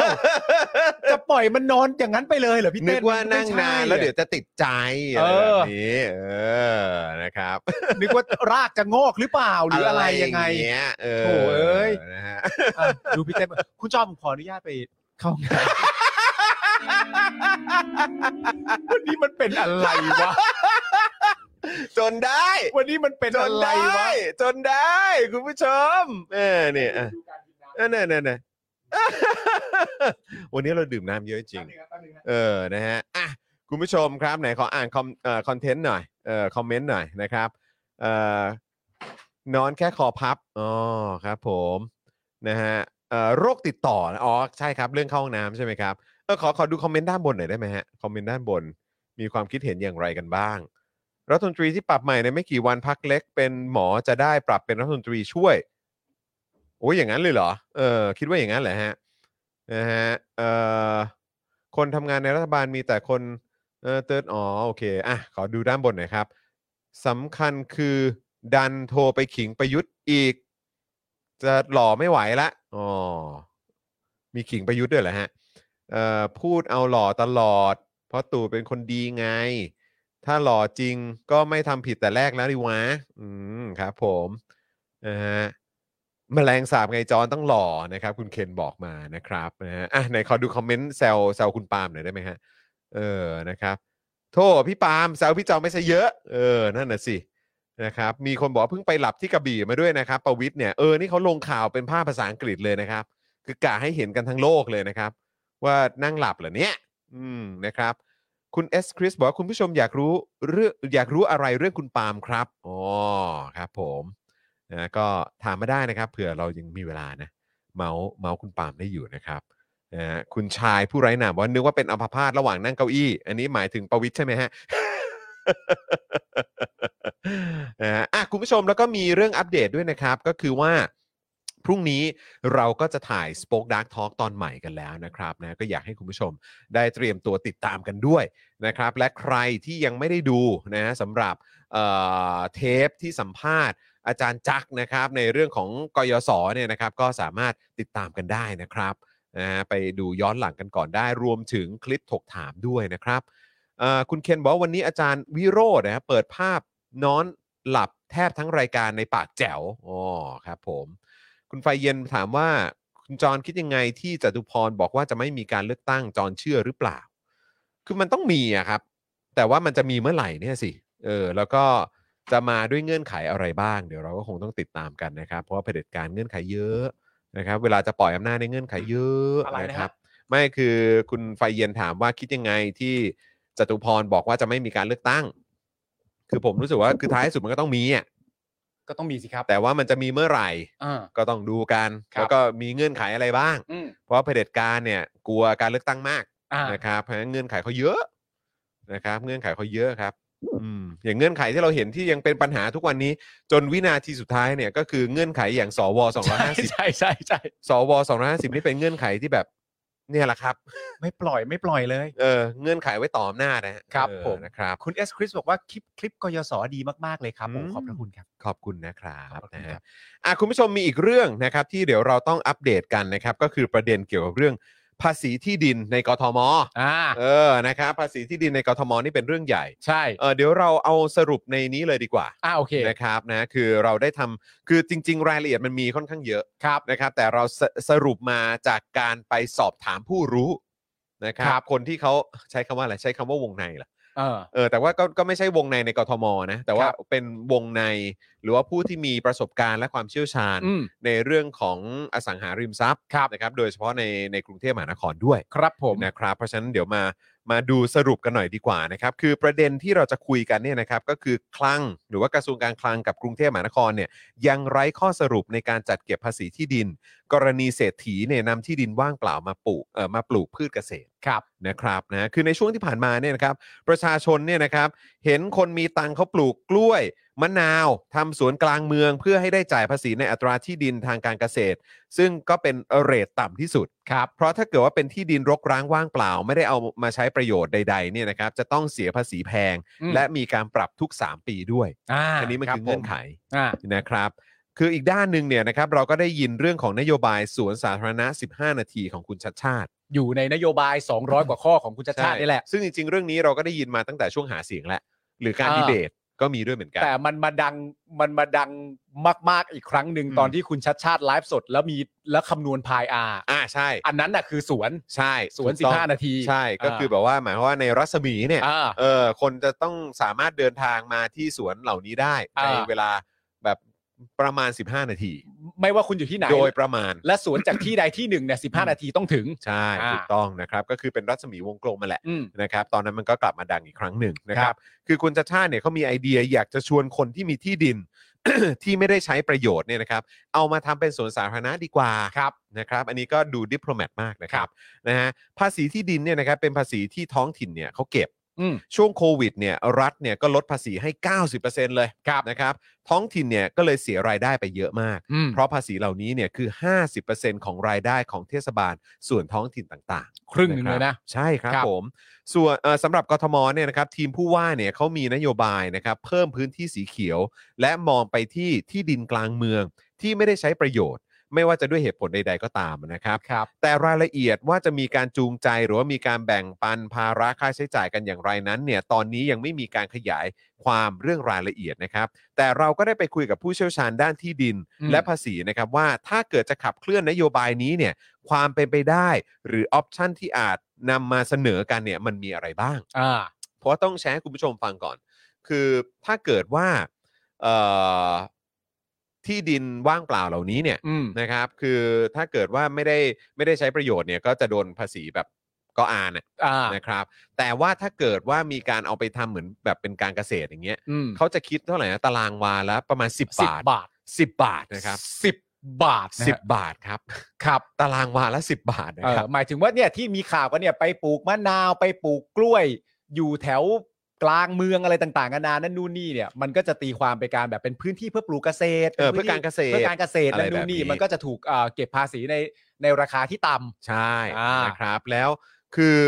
จริง ๆ แล้วเนี่ยถ้าเกิดว่าจะมีการทำเอ่อจะมีการทำเรื่องของเอ่อสวนสาธารณะเนี่ย อืม ตัวเจ้าของที่เนี่ยก็ ครับ ต้องเป็นคนดูแล อืม เรื่องสถานที่นั้นๆด้วย ใช่ ในการดูแลความเรียบร้อย อืม ของสวนสาธารณะ อืม ที่ถูกจัดตั้งขึ้นมาด้วย เพราะฉะนั้นคือมันจะมีรายละเอียดปลีกย่อยตรงนี้เพราะอืมฉะนั้นมันก็จะต้องมีการแบบช่างตวงกันนิดนึงอะ อืม ว่าเออแบบไหนมันมันมันจะเป็นประโยชน์มากกว่า ใช่ นะครับหรือว่าจะใครจะได้ประโยชน์มากกว่าด้วย หรือแบบไหนจะจูงใจ ใช่นะครับนะก็เลยมันคือตอนนี้มันก็เลยต้องพยายามหา เหมือนแบบลองมีทางออกกันไหม ครับ เออที่มันจะแฮปปี้กันทุกฝ่าย ครับ นะครับ ข้อเสนอที่มาจากบางภาคส่วนนะครับ ก็บอกว่าให้ชวนเจ้าของที่ดินเนี่ยเอาที่มาทำสวนสาธารณะ แล้วจะยกเว้นภาษีที่ดินให้ โดยเจ้าของที่ออกค่าใช้จ่ายเอ่อโดยเจ้าของนะครับออกค่าใช้จ่ายและค่าดูแลเพื่อแลกกับการได้รับการยกเว้นภาษี ครับ อ่านะครับ ออกค่าใช้จ่ายในการทำสวนเนี้ย อืม แล้วก็ในเรื่องของการดูแลด้วย ใช่ เพื่อแลกกับการได้รับการยกเว้นภาษี อ่า ของที่ดินนั้น ครับ ๆ แต่เมื่อคิดเลขกันแล้วเนี่ยนะครับ ราคาสวนสาธารณะที่มีฟังก์ชันเป็นสวนสุขภาพด้วยนะครับ ราคาเนี่ยจะอยู่แถวแถวตารางเมตรละ 7,000 บาทอ่ะ ครับ ขออภัยเป็นตารางเมตรนะครับ นะครับ ตารางเมตรละ 7,000 บาท เทียบกับการปลูกมะนาวมะพร้าวนะครับ ก็เอ่อหรือว่ากล้วยเนี่ยนะครับ ก็จะอยู่ที่ตารางเมตรละประมาณ 10 บาท อืม หรือประมาณไร่ละ 16,000 บาทนั่นเอง ครับ นะครับ คือต้องบอกว่าไอ้ไอ้ข้อเสนอที่บอกว่าเออให้ทางเจ้าของที่เนี่ยสร้างสวนเอง แล้วก็ดูแลจัดการสวนให้ด้วยนะ เออ อันเนี้ยมันก็เลยดูไม่ค่อยจะจูงใจสักเท่าไหร่ นั่น เพ แห ราะ ละ ถ้าเกิดว่าปลูกกล้วยปลูกมะพร้าวปลูกมะนาวเนี่ย เออ โอ้ยเหลือตารางเมตรละ 10 บาทเท่านั้นเอง ใช่ อืม คือมันนั่นแหละครับจริง ๆ แล้วคือมวลรวมที่มันไล่มาก็คือมันก็เรื่องเกี่ยวกับนโยบายสวนสาธารณะ15 นาทีนั่นแหละ ครับ นะครับ อืม ผมว่าเออมันก็มีพื้นที่อย่างนั้นอย่างนี้ที่มีถูกที่ยังไม่ได้ทำอะไรต่างๆนานานั่นนู่นนี่ มันเป็นไปได้ไหมเนี่ย อืม ที่เราจะสามารถใช้พื้นที่เหล่านี้เนี่ยมาทำให้มันกลายเป็นสวนสาธารณะไปเลย ใช่ ใช่ไหมครับ แล้วในเรื่องของการจัดเก็บภาษีเนี่ยมันก็มีสิทธิ์ที่จะเข้าเป้าเอ่อมากขึ้นด้วย อืม แต่ว่าอย่างไรก็ดีในแง่ของการจูงใจอ่ะ อืม จูงใจให้แบบว่า อยากทำแบบนี้กันไหมเนี่ย ไอตัวเงินเนี่ย มันไม่ค่อยจูงใจเท่าไหร่ อืม เพราะปลูกกล้วยเนี่ย มันถูกกว่าเยอะ ใช่ มันก็เลยแบบเหรอ เออ ฉันต้องทำด้วยเหรอ อืม อะไรอย่างนี้นะฮะ แบบมันคุ้มเหรอ อ่า แบบนี้นะครับ แต่คิดกันด้วยสามัญสำนึกทั่ว ๆ ไปนะครับ ที่ดินในพื้นที่พาณิชย์ราคาสูงมาก ๆ อย่างในกรุงเทพเนี่ยนะครับ ครับ ไม่ใช่ที่สำหรับการทำการเกษตรเนี่ย เกษตรกรเนี่ยจะไม่นั่งรถไฟฟ้ามาทำสวนกล้วยที่เอกมัยหรือว่าสีลมนะครับ ครับ ทุกคนรู้ว่าการเอาต้นไม้มาลงในที่ดินประเภทนี้เนี่ย มันไม่ใช่เพื่อทำการเกษตร ครับ คือว่ากันด้วยสามัญสำนึกอ่ะก็รู้กันอยู่ อ่า นะครับ แต่เพื่อหลีกเลี่ยงการเสียภาษีในอัตราที่สูง ครับ นะครับด้วยสามัญสำนึกอะครับ คนมีสมองก็รู้กันครับ อย่างไรก็ตามครับ มันไม่ใช่ความผิดของใครนะครับ มันเป็นเรื่องของภาษีและการวางแผนภาษี ใช่ครับ การจะสร้างความเอ่อแรงจูงใจเนี่ยนะครับ ก็น่าจะต้องใช้มาตรการทางภาษีอะแหละครับ อืม นะฮะสิ่งที่เป็น proposal จากคนในวงการนะครับ ที่ไปกดเครื่องคิดเลขกันมา แล้วก็เห็นหนทางที่สมเหตุสมผลเนี่ยนะครับก็คือ การปรับอัตราภาษีที่ดิน ให้เป็นแบบไม่มีขั้นบันไดครับ อ่า แต่เก็บอัตราสูงสุดของพรบภาษีที่ดินก็คือ 0.15% ครับ นะครับ 0.15%นะครับเอ่อเริ่มเก็บจากที่ดินที่มีมูลค่าเกิน 50 ล้านบาท ต้องเป็นที่ดินที่มีมูลค่าเกิน 50 ล้านบาทนะฮะ ขึ้นไป ขึ้นไป ขึ้นไป มันมีข้อแม้ตรงนี้กำชับอยู่ ใช่ครับผม อ่า และสำหรับการเนรมิตสวนสาธารณะขึ้นมานั้นเนี่ยเจ้าของที่ควรจ่ายไม่เกินตารางเมตรละ 1,000 บาท ครับ ค่าบำรุงรักษาเนี่ยควรจะเป็นภาระของกทม โดยอาจจะไปเสนอเป็นเอ่อโครงการแบบ CSR อืม นะครับโปรเจกต์ให้กับธุรกิจต่างๆ เพื่อแบ่งเบาภาระค่าใช้จ่ายของกทม ใช่ แล้วก็ได้คืนกำไรให้กับสังคมอย่างเป็นรูปธรรมด้วย มันก็อาจจะเป็นอารมณ์แบบว่าพอซีซาก็แบบว่าเอ่อสวนนี้จากนี้นะ เออ จากบริษัทนี้ จากบริษัทนี้ จากบุคคลนี้อะไร ดู แบบ แล นี้ เรื่องนี้ อืม ทำเรื่องการกีฬาบนสวนนี้ เออ ให้กับประชาชนนะจ๊ะ เอออะไร อะไรอ แบ ย่าง บ นี้ นี้ เออ นะครับก็ก็เหมือนคล้าย ๆ ว่าโปรโมทได้แหละเออ เออ นะครับ CSR ไง เออ ย้ำย้ำอันนี้คือเราต้องย้ำก่อนนะครับว่าไอ้ที่เราไปคุยกับผู้เชี่ยวชาญเนี่ยนะครับ อืม อันเนี้ยมันไม่ใช่ข้อเสนอหรือว่านโยบายของกทมนะ ถูก หรือว่าของทีมผู้ว่านะครั ใช่ แต่ว่ามาจากผู้เชี่ยวชาญด้านภาษีที่ดิน ครับ และเรื่องของอสังหาริมทรัพย์นะครับที่อยากเห็นนโยบายนี้เนี่ยมันเกิดขึ้นอย่างเป็นรูปธรรมครับ ใช่ครับผม คือเอ่อประเด็นนี้เนี่ยที่เราหยิบยกขึ้นมาพูดคุยกันเนี่ยนะครับคุณผู้ชมก็เพราะว่าเอ่อมันมีข่าวมาไง อืม นะตอนทีแรกเราก็นำเสนอกันไปบอกว่าคลังเองก็บอกแล้ว ใช่ บอกว่ากทมเนี่ยสามารถขึ้นภาษีได้ เออ แล้วอยู่ดีๆ ก็มีข่าวมาอีกว่า เฮ้ยได้มันมันมันไม่ได้มั้งอะไรแบบ ตอน เนี้ย แรกอะเรายังแซวอยู่เลยไง อืม ที่คลังบอกทำได้ อืม เป็นเรื่องของกทม ก็ ครับ ไปทำมาเลยไม่ต้องถาม ครับ เรายังแซวอยู่เลยว่าแบบ ว่า อย่าถามกู เออ แต่พอไปมาสักพักหนึ่งพอมันเข้าใกล้ๆแบบเหมือนเหมือนเหมือนมีการเดินหน้าของกทม เนี่ย อืม แล้วเหมือนคำตอบมันเปลี่ยน อืม คำตอบมันไปในทางที่แบบทำได้เหรอ อืม ทำได้ไหมล่ะเนี่ย นั่น อะไรอย่างเงี้ย สิครับ คำตอบมันเปลี่ยนมันก็เลยเป็นประเด็นขึ้นมาคุณผู้ชม ใช่นะครับนะฮะก็คือมันมีตอนที่คุณอาคมเติมพิทยาภัยศิษย์รัฐมนตรีคลังก็พูดถึงเรื่องนี้ว่าการจัดจัดเก็บภาษีที่ดินและสิ่งปลูกสร้าง ให้เต็มเพดานเป็นอำนาจหน้าที่ของกทมนะครับ ที่สามารถพิจารณาดำเนินการได้เองอยู่แล้ว อ่า ไม่จำเป็นต้องหารือกับกระทรวงการคลังแต่อย่างใด ใช่ แต่ล่าสุดเนี่ยกลับมีรายงานเรื่องนี้ว่าคลังและกทมเนี่ยไร้ข้อสรุปในประเด็นนี้ ใช่ครับ นะครับซึ่งวันนี้ที่ผมอ่านข่าวไปเนี่ยคือเพิ่งเพิ่งอ่านข่าวไปเมื่อช่วงสายๆของวันนี้ที่ผ่านมาในหนังสือพิมพ์เลย แล้วผมก็ถ่ายรูปเข้าส่งเข้าไปในกรุ๊ปด้วยนะครับ เดี๋ยวขอเช็คก่อนว่าเป็นของหนังสือพิมพ์อะไร ครับ เอ่อรู้สึกว่าจะเป็นมติชนนะครับ นะครับ ของมติชนหน้า 12 วันเนี้ย อืม นะครับไปดูได้เลยนะ คือเอ่อ ก็มีเขียนไว้นะครับบอกว่า หากองค์กรปกครองส่วนท้องถิ่นใดต้องการเพิ่มอัตราภาษีให้สูงกว่าอัตราแนะนำจะต้องเสนอให้คณะกรรมการตามกฎหมายภาษีที่ดิน และสิ่งปลูกสร้างอนุมัติ ยกเว้นกรุงเทพมหานครสามารถดำเนินได้ด้วยตัวเองไม่จำเป็นต้องมาขออนุมัติครับ อืม ก็วันนี้ก็เป็นอีกหนึ่งวันที่มามาย้ำอันเนี้ย ใช่ อยู่ในข่าวด้วย อืม เราก็พยายามตามหาข้อมูลกันอยู่แล้วทำไมทำไมอยู่ดีๆ มาบอกว่ามันไม่ได้วะ เออ ก็ตอนแรกอ่ะ ก็พูดเลยอ่ะ เออ ว่าทำได้อ่ะ คือผมก็แค่มีความรู้สึกว่าเออแหมก็ไหนๆก็ไหนๆถ้าเกิดว่ามันจะต้องปรับภาษีขึ้น ใช่ อย่างนี้อยู่แล้วอะ่ะ แล้วพวกคุณเนี่ยก็คงจะแบบรู้สึกว่าเอ้ยอะไรเงี้ยเออแบบทำไมมาขึ้นด้วยอะ่ะอะไรแบบเนี้ยงั้นก็เลือกเวนี้ไหม ใช่ แต่ว่าเวนี้ไม่ใช่ของทีมผู้ว่านะครับ เอออั นี้เป็นของแบบผู้เชี่ยวชาญด้านการลงทุนแล้วก็อสังหาที่เขามาบอกว่าเออ ใช่ วิธีการนี้ก็น่าสนใจนะ คือเราก็เหมือนอารมณ์ แบบกำลังกำลังกำลังอยู่ในวิธีการวิเคราะห์ว่า ช่วยกันหาทางออกอะ ว่า อืม เพื่อให้เรื่องเหล่านั้นมันเกิดขึ้นเนี่ย อืม อะไรมันจะถึงจะมันถึงจะจูงใจเจ้าของที่ อืม ให้เขามีความรู้สึกว่า นี่เป็นวิธีที่ดีนะ อืม และอยากทำ อืม แล้วมันมีความรู้สึกว่ามันก่อให้เกิดประโยชน์ อืม กับประชาชนแล้วก็ตัวเขาเองด้วย ใช่ หรือหรือหรือใดๆก็ตาม เพราะว่า แต่ดูคำแนะนำเขาบอกว่าก็ก็ก็ขึ้นภาษีเถอะ ใช่ เพราะถ้าขึ้นภาษีปุ๊บเดี๋ยวเดี๋ยวก็จะมีแบบว่าความพยายามในการหาทางออก ใช่ ในการที่จะทำให้เออแบบอาจจะเสียภาษีน้อยลง ห ใช่ รืออย่างน้อยก็แบบว่า เป็นการเสริมสร้างเรื่องของ CSR และภาพลักษณ์ ใช่ ให้กับเจ้าของที่ตรงนั้นก็ได้ แต่ไอ้ครั้นเรื่องการดูแลอะไรต่างๆนานาเนี่ยมัน 7,000 บาทต่อตารางเมตร อ่ะมันแพงนะ ก็แพงมากครับ ถ้าเทียบกับ อืม 10 บาทต่อตารางเมตรคเนี่รั ย บผม ก็ถือว่าแพงกว่ากันกว่าหลายเท่าตัว มันก็ไม่จูงใจ อืมงั้นขอพันหนึ่งแล้วกัน อ่า พันหนึ่งต่อตารางเมตรไหม ถ้าเป็นแบบนี้แล้ว เออ บวก CSR ด้วย ใช่แล้วเดี๋ยวพาร์ทอื่นเรื่องของการดูแลรักษาเนี่ยกทม เออ ดูแล ใช่ อะไรแบบนี้ เพราะว่าการเก็บภาษีตรงที่เต็มอัตรา 0.15%เนี่ย มันก็อย่างที่บอกไปมันก็สำหรับเอ่อพื้นที่ที่ราคา มากกว่า 50 ล้านขึ้นไป ใช่ เพราะฉะนั้นประเด็นเนี้ยมันก็เหมือนเป็นข้อกำชับว่า โดยมากแล้วอ่ะมันจะไม่กระทบชนชั้นกลาง ใช่ และมันก็จะไม่กระทบชนชั้นล่างแน่ อืม ๆ เพราะว่า ผู้ที่ ก็ มีรายได้ต่ำหรือว่า ผู้รายได้ต่ำ เออรายได้ปานกลางเนี่ยก็จะไม่ได้รับผลกระทบ เออ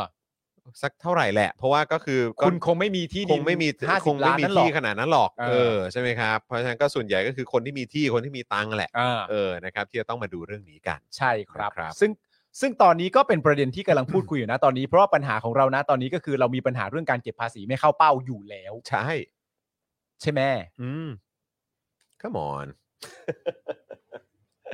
อาจจะเป็นวิธีคุณผู้ชม อาจจะเป็นวิธี ครับผม เราไปพูดคุยมาเราก็เลยนำมาเสนอให้คุณผู้ชมฟังว่า ถ้าจะทำได้มันพอจะมีวิธีอะไรบ้าง อืม นะครับ ครับผมนะฮะ อ่ะ คุณผู้ชมวันนี้ผมรู้สึกปลาบปลื้มมากนะครับนะฮะเอ่อที่เรามีผู้สนับสนุนเจ้าใหม่ของเราเข้ามา ครับ ก็คือเอ่อเมื่อกี้เราออกเสียงผิดนะ อ่า ฮานาทบะ ฮันนัทบะ เออนะครับซึ่งเป็นกระดาษชำระจากญี่ปุ่น ครับ นะครับผลิตด้วยเทคโนโลยีพิเศษทำให้เนื้อกระดาษละลายน้ำได้ แล้วก็สามารถทิ้งลงโถสุขภัณฑ์ได้เลย โดยไม่เกิดการอุดตันด้วย ครับ นะครับแล้วไอ้อันเนี้ยที่เรารู้สึกประทับใจเป็นพิเศษ แล้วก็อยากให้คุณผู้ชมเนี่ยแบบว่าเอ่อไปไปโดนกันเนี่ยนะครับก็คือแกนฮะ แกรนครับ แกนของเอ่อม้วนกระดาษทิชชู่เนี่ยนะครั ครับ บ นะ ผ ฮะ ม จะมีกลิ่นหอม ช่วยดับกลิ่นในห้องน้ำให้หอมสดชื่นด้วย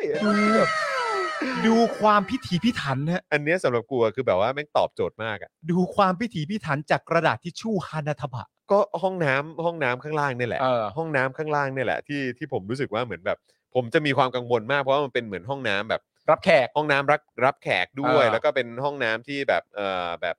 ที่บ้านก็จะใช้กันประจำอยู่แล้ว เออ แล้วผมก็จะมีความกังวลแล้วก็มีความเป็นห่วงเรื่องของกลิ่นห้องน้ำมาก เออ แล้วก็ต้องคอยปรับคอยแก้คอยอะไรอย่างนี้อยู่ตลอดเวลา อืม ถ้ามีอันนี้เนี่ย สบาย ตอบโจทย์เลยนะ สบาย ตอบโจทย์จริง ๆ คุณผู้ชม ครับ นะครับ ผม อยากให้ลองไปเสิร์ชดูนะครับ ลองไปสั่งกันได้ที่ Lazada นะครับคุณผู้ชม ครับผม นะครับเอ่อให้เอ่อค้นหาคำว่าฮานาทบะนั่นเอง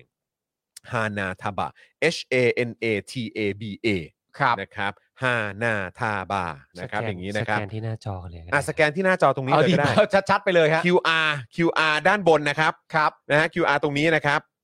สแกน QR นี้นะครับ คุณก็จะเจอนะครับผลิตภัณฑ์ฮานาทาบะนะครับ แต่ถ้าเกิดว่าสแกนข้างล่างนี้คุณเติมพลังให้กับพวกเรา ครับ ก็สแกนทั้งสองอันเลยก็ได้ครับ ได้ครับ เย้นะ คุณ ครับปิ๊ปปี้บอกว่าไปส่องใน Lazada มาแล้วมีหลายกลิ่นน่าซื้อมาก เฮ้ย อ่า ขอเข้าไปส่องด้วยเลยละกันนะครับ แล้วก็เขามาพร้อมกับคูปองส่วนลด 20%ถึงสิ้นเดือนกันยายนนี้เท่านั้นด้วยนะค ถู รับ กต้องนะ เพราะ ค ฉะ รั นั้ บ นไปอุดหนุนกันฮานาทบะนะครับโอ้โห กระดาษชำระจากญี่ปุ่นฮานาทาบะครับคุณผู้ชมนะโอ้โห อืมสุดจริง สุดจริง ผมขอเข้าไปส่องหนะว่ามี ๆ ส่องเลยส่องเลย ว่ามีกลิ่นอะไรบ้างฮานาทา ส่องฮานาทาบะนะไม่ใช่เข้าไปส่องหญิงอะไรไม่เอา ไอ้ยอะไร เปิดได้ดิโย อ๋อเราเราไม่ เดี๋ยว รู้ เดี๋ยว ไง เอ ไม่รู้ อ ไงไม่ไว้ใจไง เฮ้ยอะไร ไว้ใจ เนี่ย กูก็ต้องปกป้องซีโอเป็นชิปเป็นธรรมดา นิสัย ส่องนะส่องนะ า ฮานาทาบะนะ โอ้โหแล้วแพคเกจจิ้งเขาอลังการด้วยนะ ความรู้เล็กน้อยครับผมที่ไม่ต้องรู้ก็ได้นะครับฮานาทาบะภาษาญี่ปุ่น แปลว่าช่อดอกไม้ครับผม อ๋อ ขอบพระคุณครับ คล้ายๆบูเคเนอะ เออ เออ ฮานาอ๋อแปลว่าช่อดอกไม้เหรอ ใช่ไหมม โอ้ ส่งกลิ่นหอมฮานาทาบะ ช่อดอกไม้ นี่ไงก็คือเขาก็จะมีเป็น อันนี้คือออกเป็นแกนอโรมา ครับ ทิ้งลงชักโครกได้เลย ไม่ตัน ใช่ เว้ยแต่แพคเกจจิ้งเขาคือสมแล้วที่เป็นแบบญี่ปุ่นน่ะ น่ารัก จริง สวย มีสามแบบให้เลือก ใช่ไหมก็คือมีกลิ่นอโรเอ่อลาเวนเดอร์ น่า ก็มีนะครับ หรือเป็นแบบเฮิร์บพวกสมุนไพรด้วย ใช่แล้ว อ๋อโอ้โหดีมากเลยนะครับ ลองไปส่องดูนะคุณผู้ชม ครับผม ฮานาทบะนั่นเองนะครับ กลิ่นประชาธิปไตยเป็นยังไงครับพี่จอนคุณวรวุฒิ แนะนำให้ไปอ่านเอ่อ เอ่อ โน้ต Nose โน้ต Note ครับผม นะครับ จะ Nose รู้เรื่อง Note กลิ่นเพิ่ม ขึ้นเยอะเลยครับ ของ Avocado Books นั่นเอง ครับผม นะครับ แต่สำหรับเอ่อกลิ่นของเอ่อกระดาษชำระจากญี่ปุ่นฮานาทบะ ที่ ฮะ เป็นสปอนเซอร์ให้กับ Daily Topics รายการที่เรามุ่งหวังให้เกิดประชาธิปไตยในประเทศไทย ครับผม ก็มีกลิ่นลาเวนเดอร์กลิ่นเฮิร์บ ครับ นะครับ ผม ที่คุณผู้ชมสามารถลองสัมผัสได้ ด้วยการสั่งผ่าน Lazada กับผม แล้วก็ นะครับใช้คูปองส่วนลด 20%ภายในสิ้นเดือนกันยายนนี้นะครับ ถูกต้องครับคุณผู้ชม ครับ เน้นย้ำครับคุณผู้ชมครับ อยากให้คุณผู้ชมได้ใช้ผลิตภัณฑ์ที่ดีครับคุณผู้ชมครับ อืมนะครับผมนะฮะอ่ะโอ้โหยพรุ่งนี้ผมก็ตื่นเต้นนะ ที่ ทำไม เราจะไปถ่ายสปอคดักทอกันเนี่ย ถูกต้องผมมาตื่นเต้นมากๆ แล้วเรา เว ไปกันนอกสถานที่ด้วยนะ ใช่ แต่ว่ายังไม่บอกนะว่าที่ไหนและใครเป็นแขกรับเชิญ ใช่ แต่ว่ามันมีประเด็นที่ผมกับคุณจรไม่ใช่ถกเถียงหรอก ผมกับคุณจรเอ่อมักจะชอบพูดคุยกันในประเด็นนี้ อืม แล้วเราก็มีความรู้สึกว่าแขกรับเชิญคนนี้เป็นตัวละครที่เหมาะสมมาก น่าสนใจด้วย ที่จะพูดคุยกันโดยเรื่องนี้อย่างเข้าอกเข้าใจ ใช่ และมีข้อมูลสำคัญ ใช่ ผ่านประสบการณ์ของตัวเองนี่ เอ้ย โอ้ยคุ น่าย สน มา ใจ ขนาด จริง นี้ น่าสนใจจริงอืม โอ้โห นะครับน่าสนใจมากนะครับ แล้วก็อีกเรื่องหนึ่งนะครับคุณผู้ชมที่สำคัญมากๆนะฮะ ครั ก็ บ คือเอ่ออาจารย์สีโรดเนี่ยนะฮะก็ ครับผมสรุปว่ายังไงเนี่ย อาจารย์ เออ สีโรดเนี่ยก็น่าจะถึงเวลาแล้วนะครับ เออ ที่น่าจะให้โอกาสเด็กน้อยๆสองคน ครับผม ได้พูดคุยกับอาจารย์นะครับ ใช่ครับอาจารย์ แต่ว่าก็หลายคนบอกว่าอาจารย์เขางานงานยุ่ง มันเรื่องงานยุ่งกับทุกอย่างมันแบ่งเวลาได้ แต่ก็อาจารย์น่ะคือแบบเออาทีไรก็คือเห็นถ่ายรายการตลอดไง ใช่ เออไม่ออกไม่ออกแบบลงไม่ลงพื้นที่ก็อยู่ในสตูดิโออะไร ก็อาจารย์ทำงานตลอดเวลาอยู่ เอ แล้ อ ว นั่นน่ะเด็เออนะครับ ก็ นะฮะ ถ้างั้นก็มาทำงานที่นี่บ้างครับ แวะไหมาให้สัมภาษณ์บ้างสิครับ แวะมา อื เล่นๆนะครับผม นะครับ โฟนอินก็ได้อะ เออโฟนอินก็ได้ โฟนอินเนี่ย าจาย์ โทรไปหาเลย ครับผม คุยเรื่องอื่นๆก็ได้ เนอะ เรื่องอะไรก็ได้ ครับผม กินอะไรมาหรือยังอะไรอย่างเงี้ย ค ได้ รับ หมดเลย ออเมาส์กันชิวๆสบายๆ ใช่ครับ นะฮะอ่ะคุณผู้ชมนี่เราอยู่กันมา 2 ชั่วโมง 10 นาทีแล้วนะค ครั รับบ นะก็ขอบคุณคุณผู้ชมมาก ๆ เลยนะครับ ที่ติดตามพวกเราพรุ่งนี้มีสีมาด้วยใช่ไหม มีสีมาด้วย อ่านะครับพรุ่งนี้ใครคิดถึงคุณไทนี่ ครับ นะครับพรุ่งนี้5โมงครึ่งเดี๋ยวเตรียมตัวเจอกับคุณไทนี่ได้เลย ครับ นะ ผม ครับแล้วเดี๋ยวพรุ่งนี้ก็มาลุ้นแล้วก็มาติดตามกันด้วยนะครับ ว่าเราจะโฟนอินพูดคุยกับใคร ใช่ นะครับ เพราะว่าก็มีเอ่อประเด็นที่น่าสนใจให้ได้พูดคุยกันอีกเยอะเลยนะครับ เราติดแล้วเราชอบโฟนอิน ใช่ แต่ว่าต้องดูไงว่าเอ่อข่าวหรือว่าหัวข้อเอ่อในวันดังกล่าวเนี่ย ใช่ เออมันมีเรื่องอะไรบ้าง ใช่ เออนะครับจะได้เชิญแขกที่แบบว่าเอ่อเข้ากับหัวข้อข่าวด้วย ใช่ แล้วก็ให้ข้อมูลคุณผู้ชมได้ด้วยไง ล่าสุดเนี่ยที่เราสัมภาษณ์คุณเอ่อธีรชชัยเนี่ย ครับ ประเด็นคำตอบนั้นว่าเอ่อปกติแล้วคนสุจริตก็จะมาครับ ครับ ก็กลายเป็นประเด็นในทวิตเตอร์เลยนะครับโอ้โห คนแชร์กันตึมเลย คนแชร์กันไปใหญ่ฮะ ครับผม ถ้าสุจริตก็น่าจะมาคำมันคมฮะ เอ คำมันคม อครับผม เราก็รอกันต่อไป เชื่อดแบบจึกจึกจึก อ่า นะครับแหมวู้นะฮะอ่ะ นี่ ติด ชวน ตาม อาจารย์ กั สิ น โรดมาคุยเรื่องหนังก็ได้ โอ้ อ๋อ อาจารย์ก็ชอบดูหนังเหรอ ใช่ เออโอเค นะครับ แกเล่าเรื่องหนังสนุก โอเค า ได้เลยครับ ได้เลยนะครับ อ่ะคุณผู้ชมครับ วันนี้หมดเวลาแล้วแหละนะครับ เดี๋ยวพรุ่งนี้เรากลับมาเจอกันนะครับ ก็พรุ่งนี้เจอกับผม เจอคุณปาล์ม แล้วก็เจอคุณไทนี่ด้วย พรุ่งนี้เป็นคิวของพี่ใหญ่ใช่ไหมครับ ใช่ครับ โอเค พรุ่งนี้ได้เจอพี่ใหญ่อีกหนึ่งวันด้วยนะครับผมนะฮะ ส่วนวันนี้ก็หมดเวลาแล้วครับนะ ครั ฮะ บ เราทั้ง 3 คนคงต้องขอลากันไปก่อน ครับ นะครับ ขอบพระคุณคุณผู้ชมมาก ๆ เลยนะครับ วันนี้อย่าลืมกลับไปติดตามเอ่อ็กซ์คลูซีฟกับอาจารย์วินัยนะครับ ใครยัง ใช่ ไม่ได้ดูนะครับ แล้วก็ฝากติดตามถกถามแล้วก็ Spoke Dark Talk ด้วยนะครับ เพราะว่า Spoke Dark Talk จะถ่ายเทปใหม่วันพรุ่งนี้กันแล้ว ใช่ครับ นะครับแล้วก็เจาะข่าวตื้น คุณผู้ชมอย่าลืมไปติดตามนะ แล้วก็ฝากแชร์ด้วยกับที่มาของเอ่อตุลาการสารรัฐธรรมนูนด้วย ครับ ที่ ผม เมื่อกี้เราเพิ่งแชร์กันไปนะครับ แต่วันนี้หมดเวลาแล้วนะครับ ผมจอห์นวินยูนะครับ คุณปาล์มดึกดึกๆงานดีนะครับ แล้วก็พี่ใหญ่สป็อคดักทีวีนะครับ พวกเราสามคนลากันไปก่อนนะครับ สวัสดีครับ สวัสดีครับ Daily Topics กับจอห์นวินยู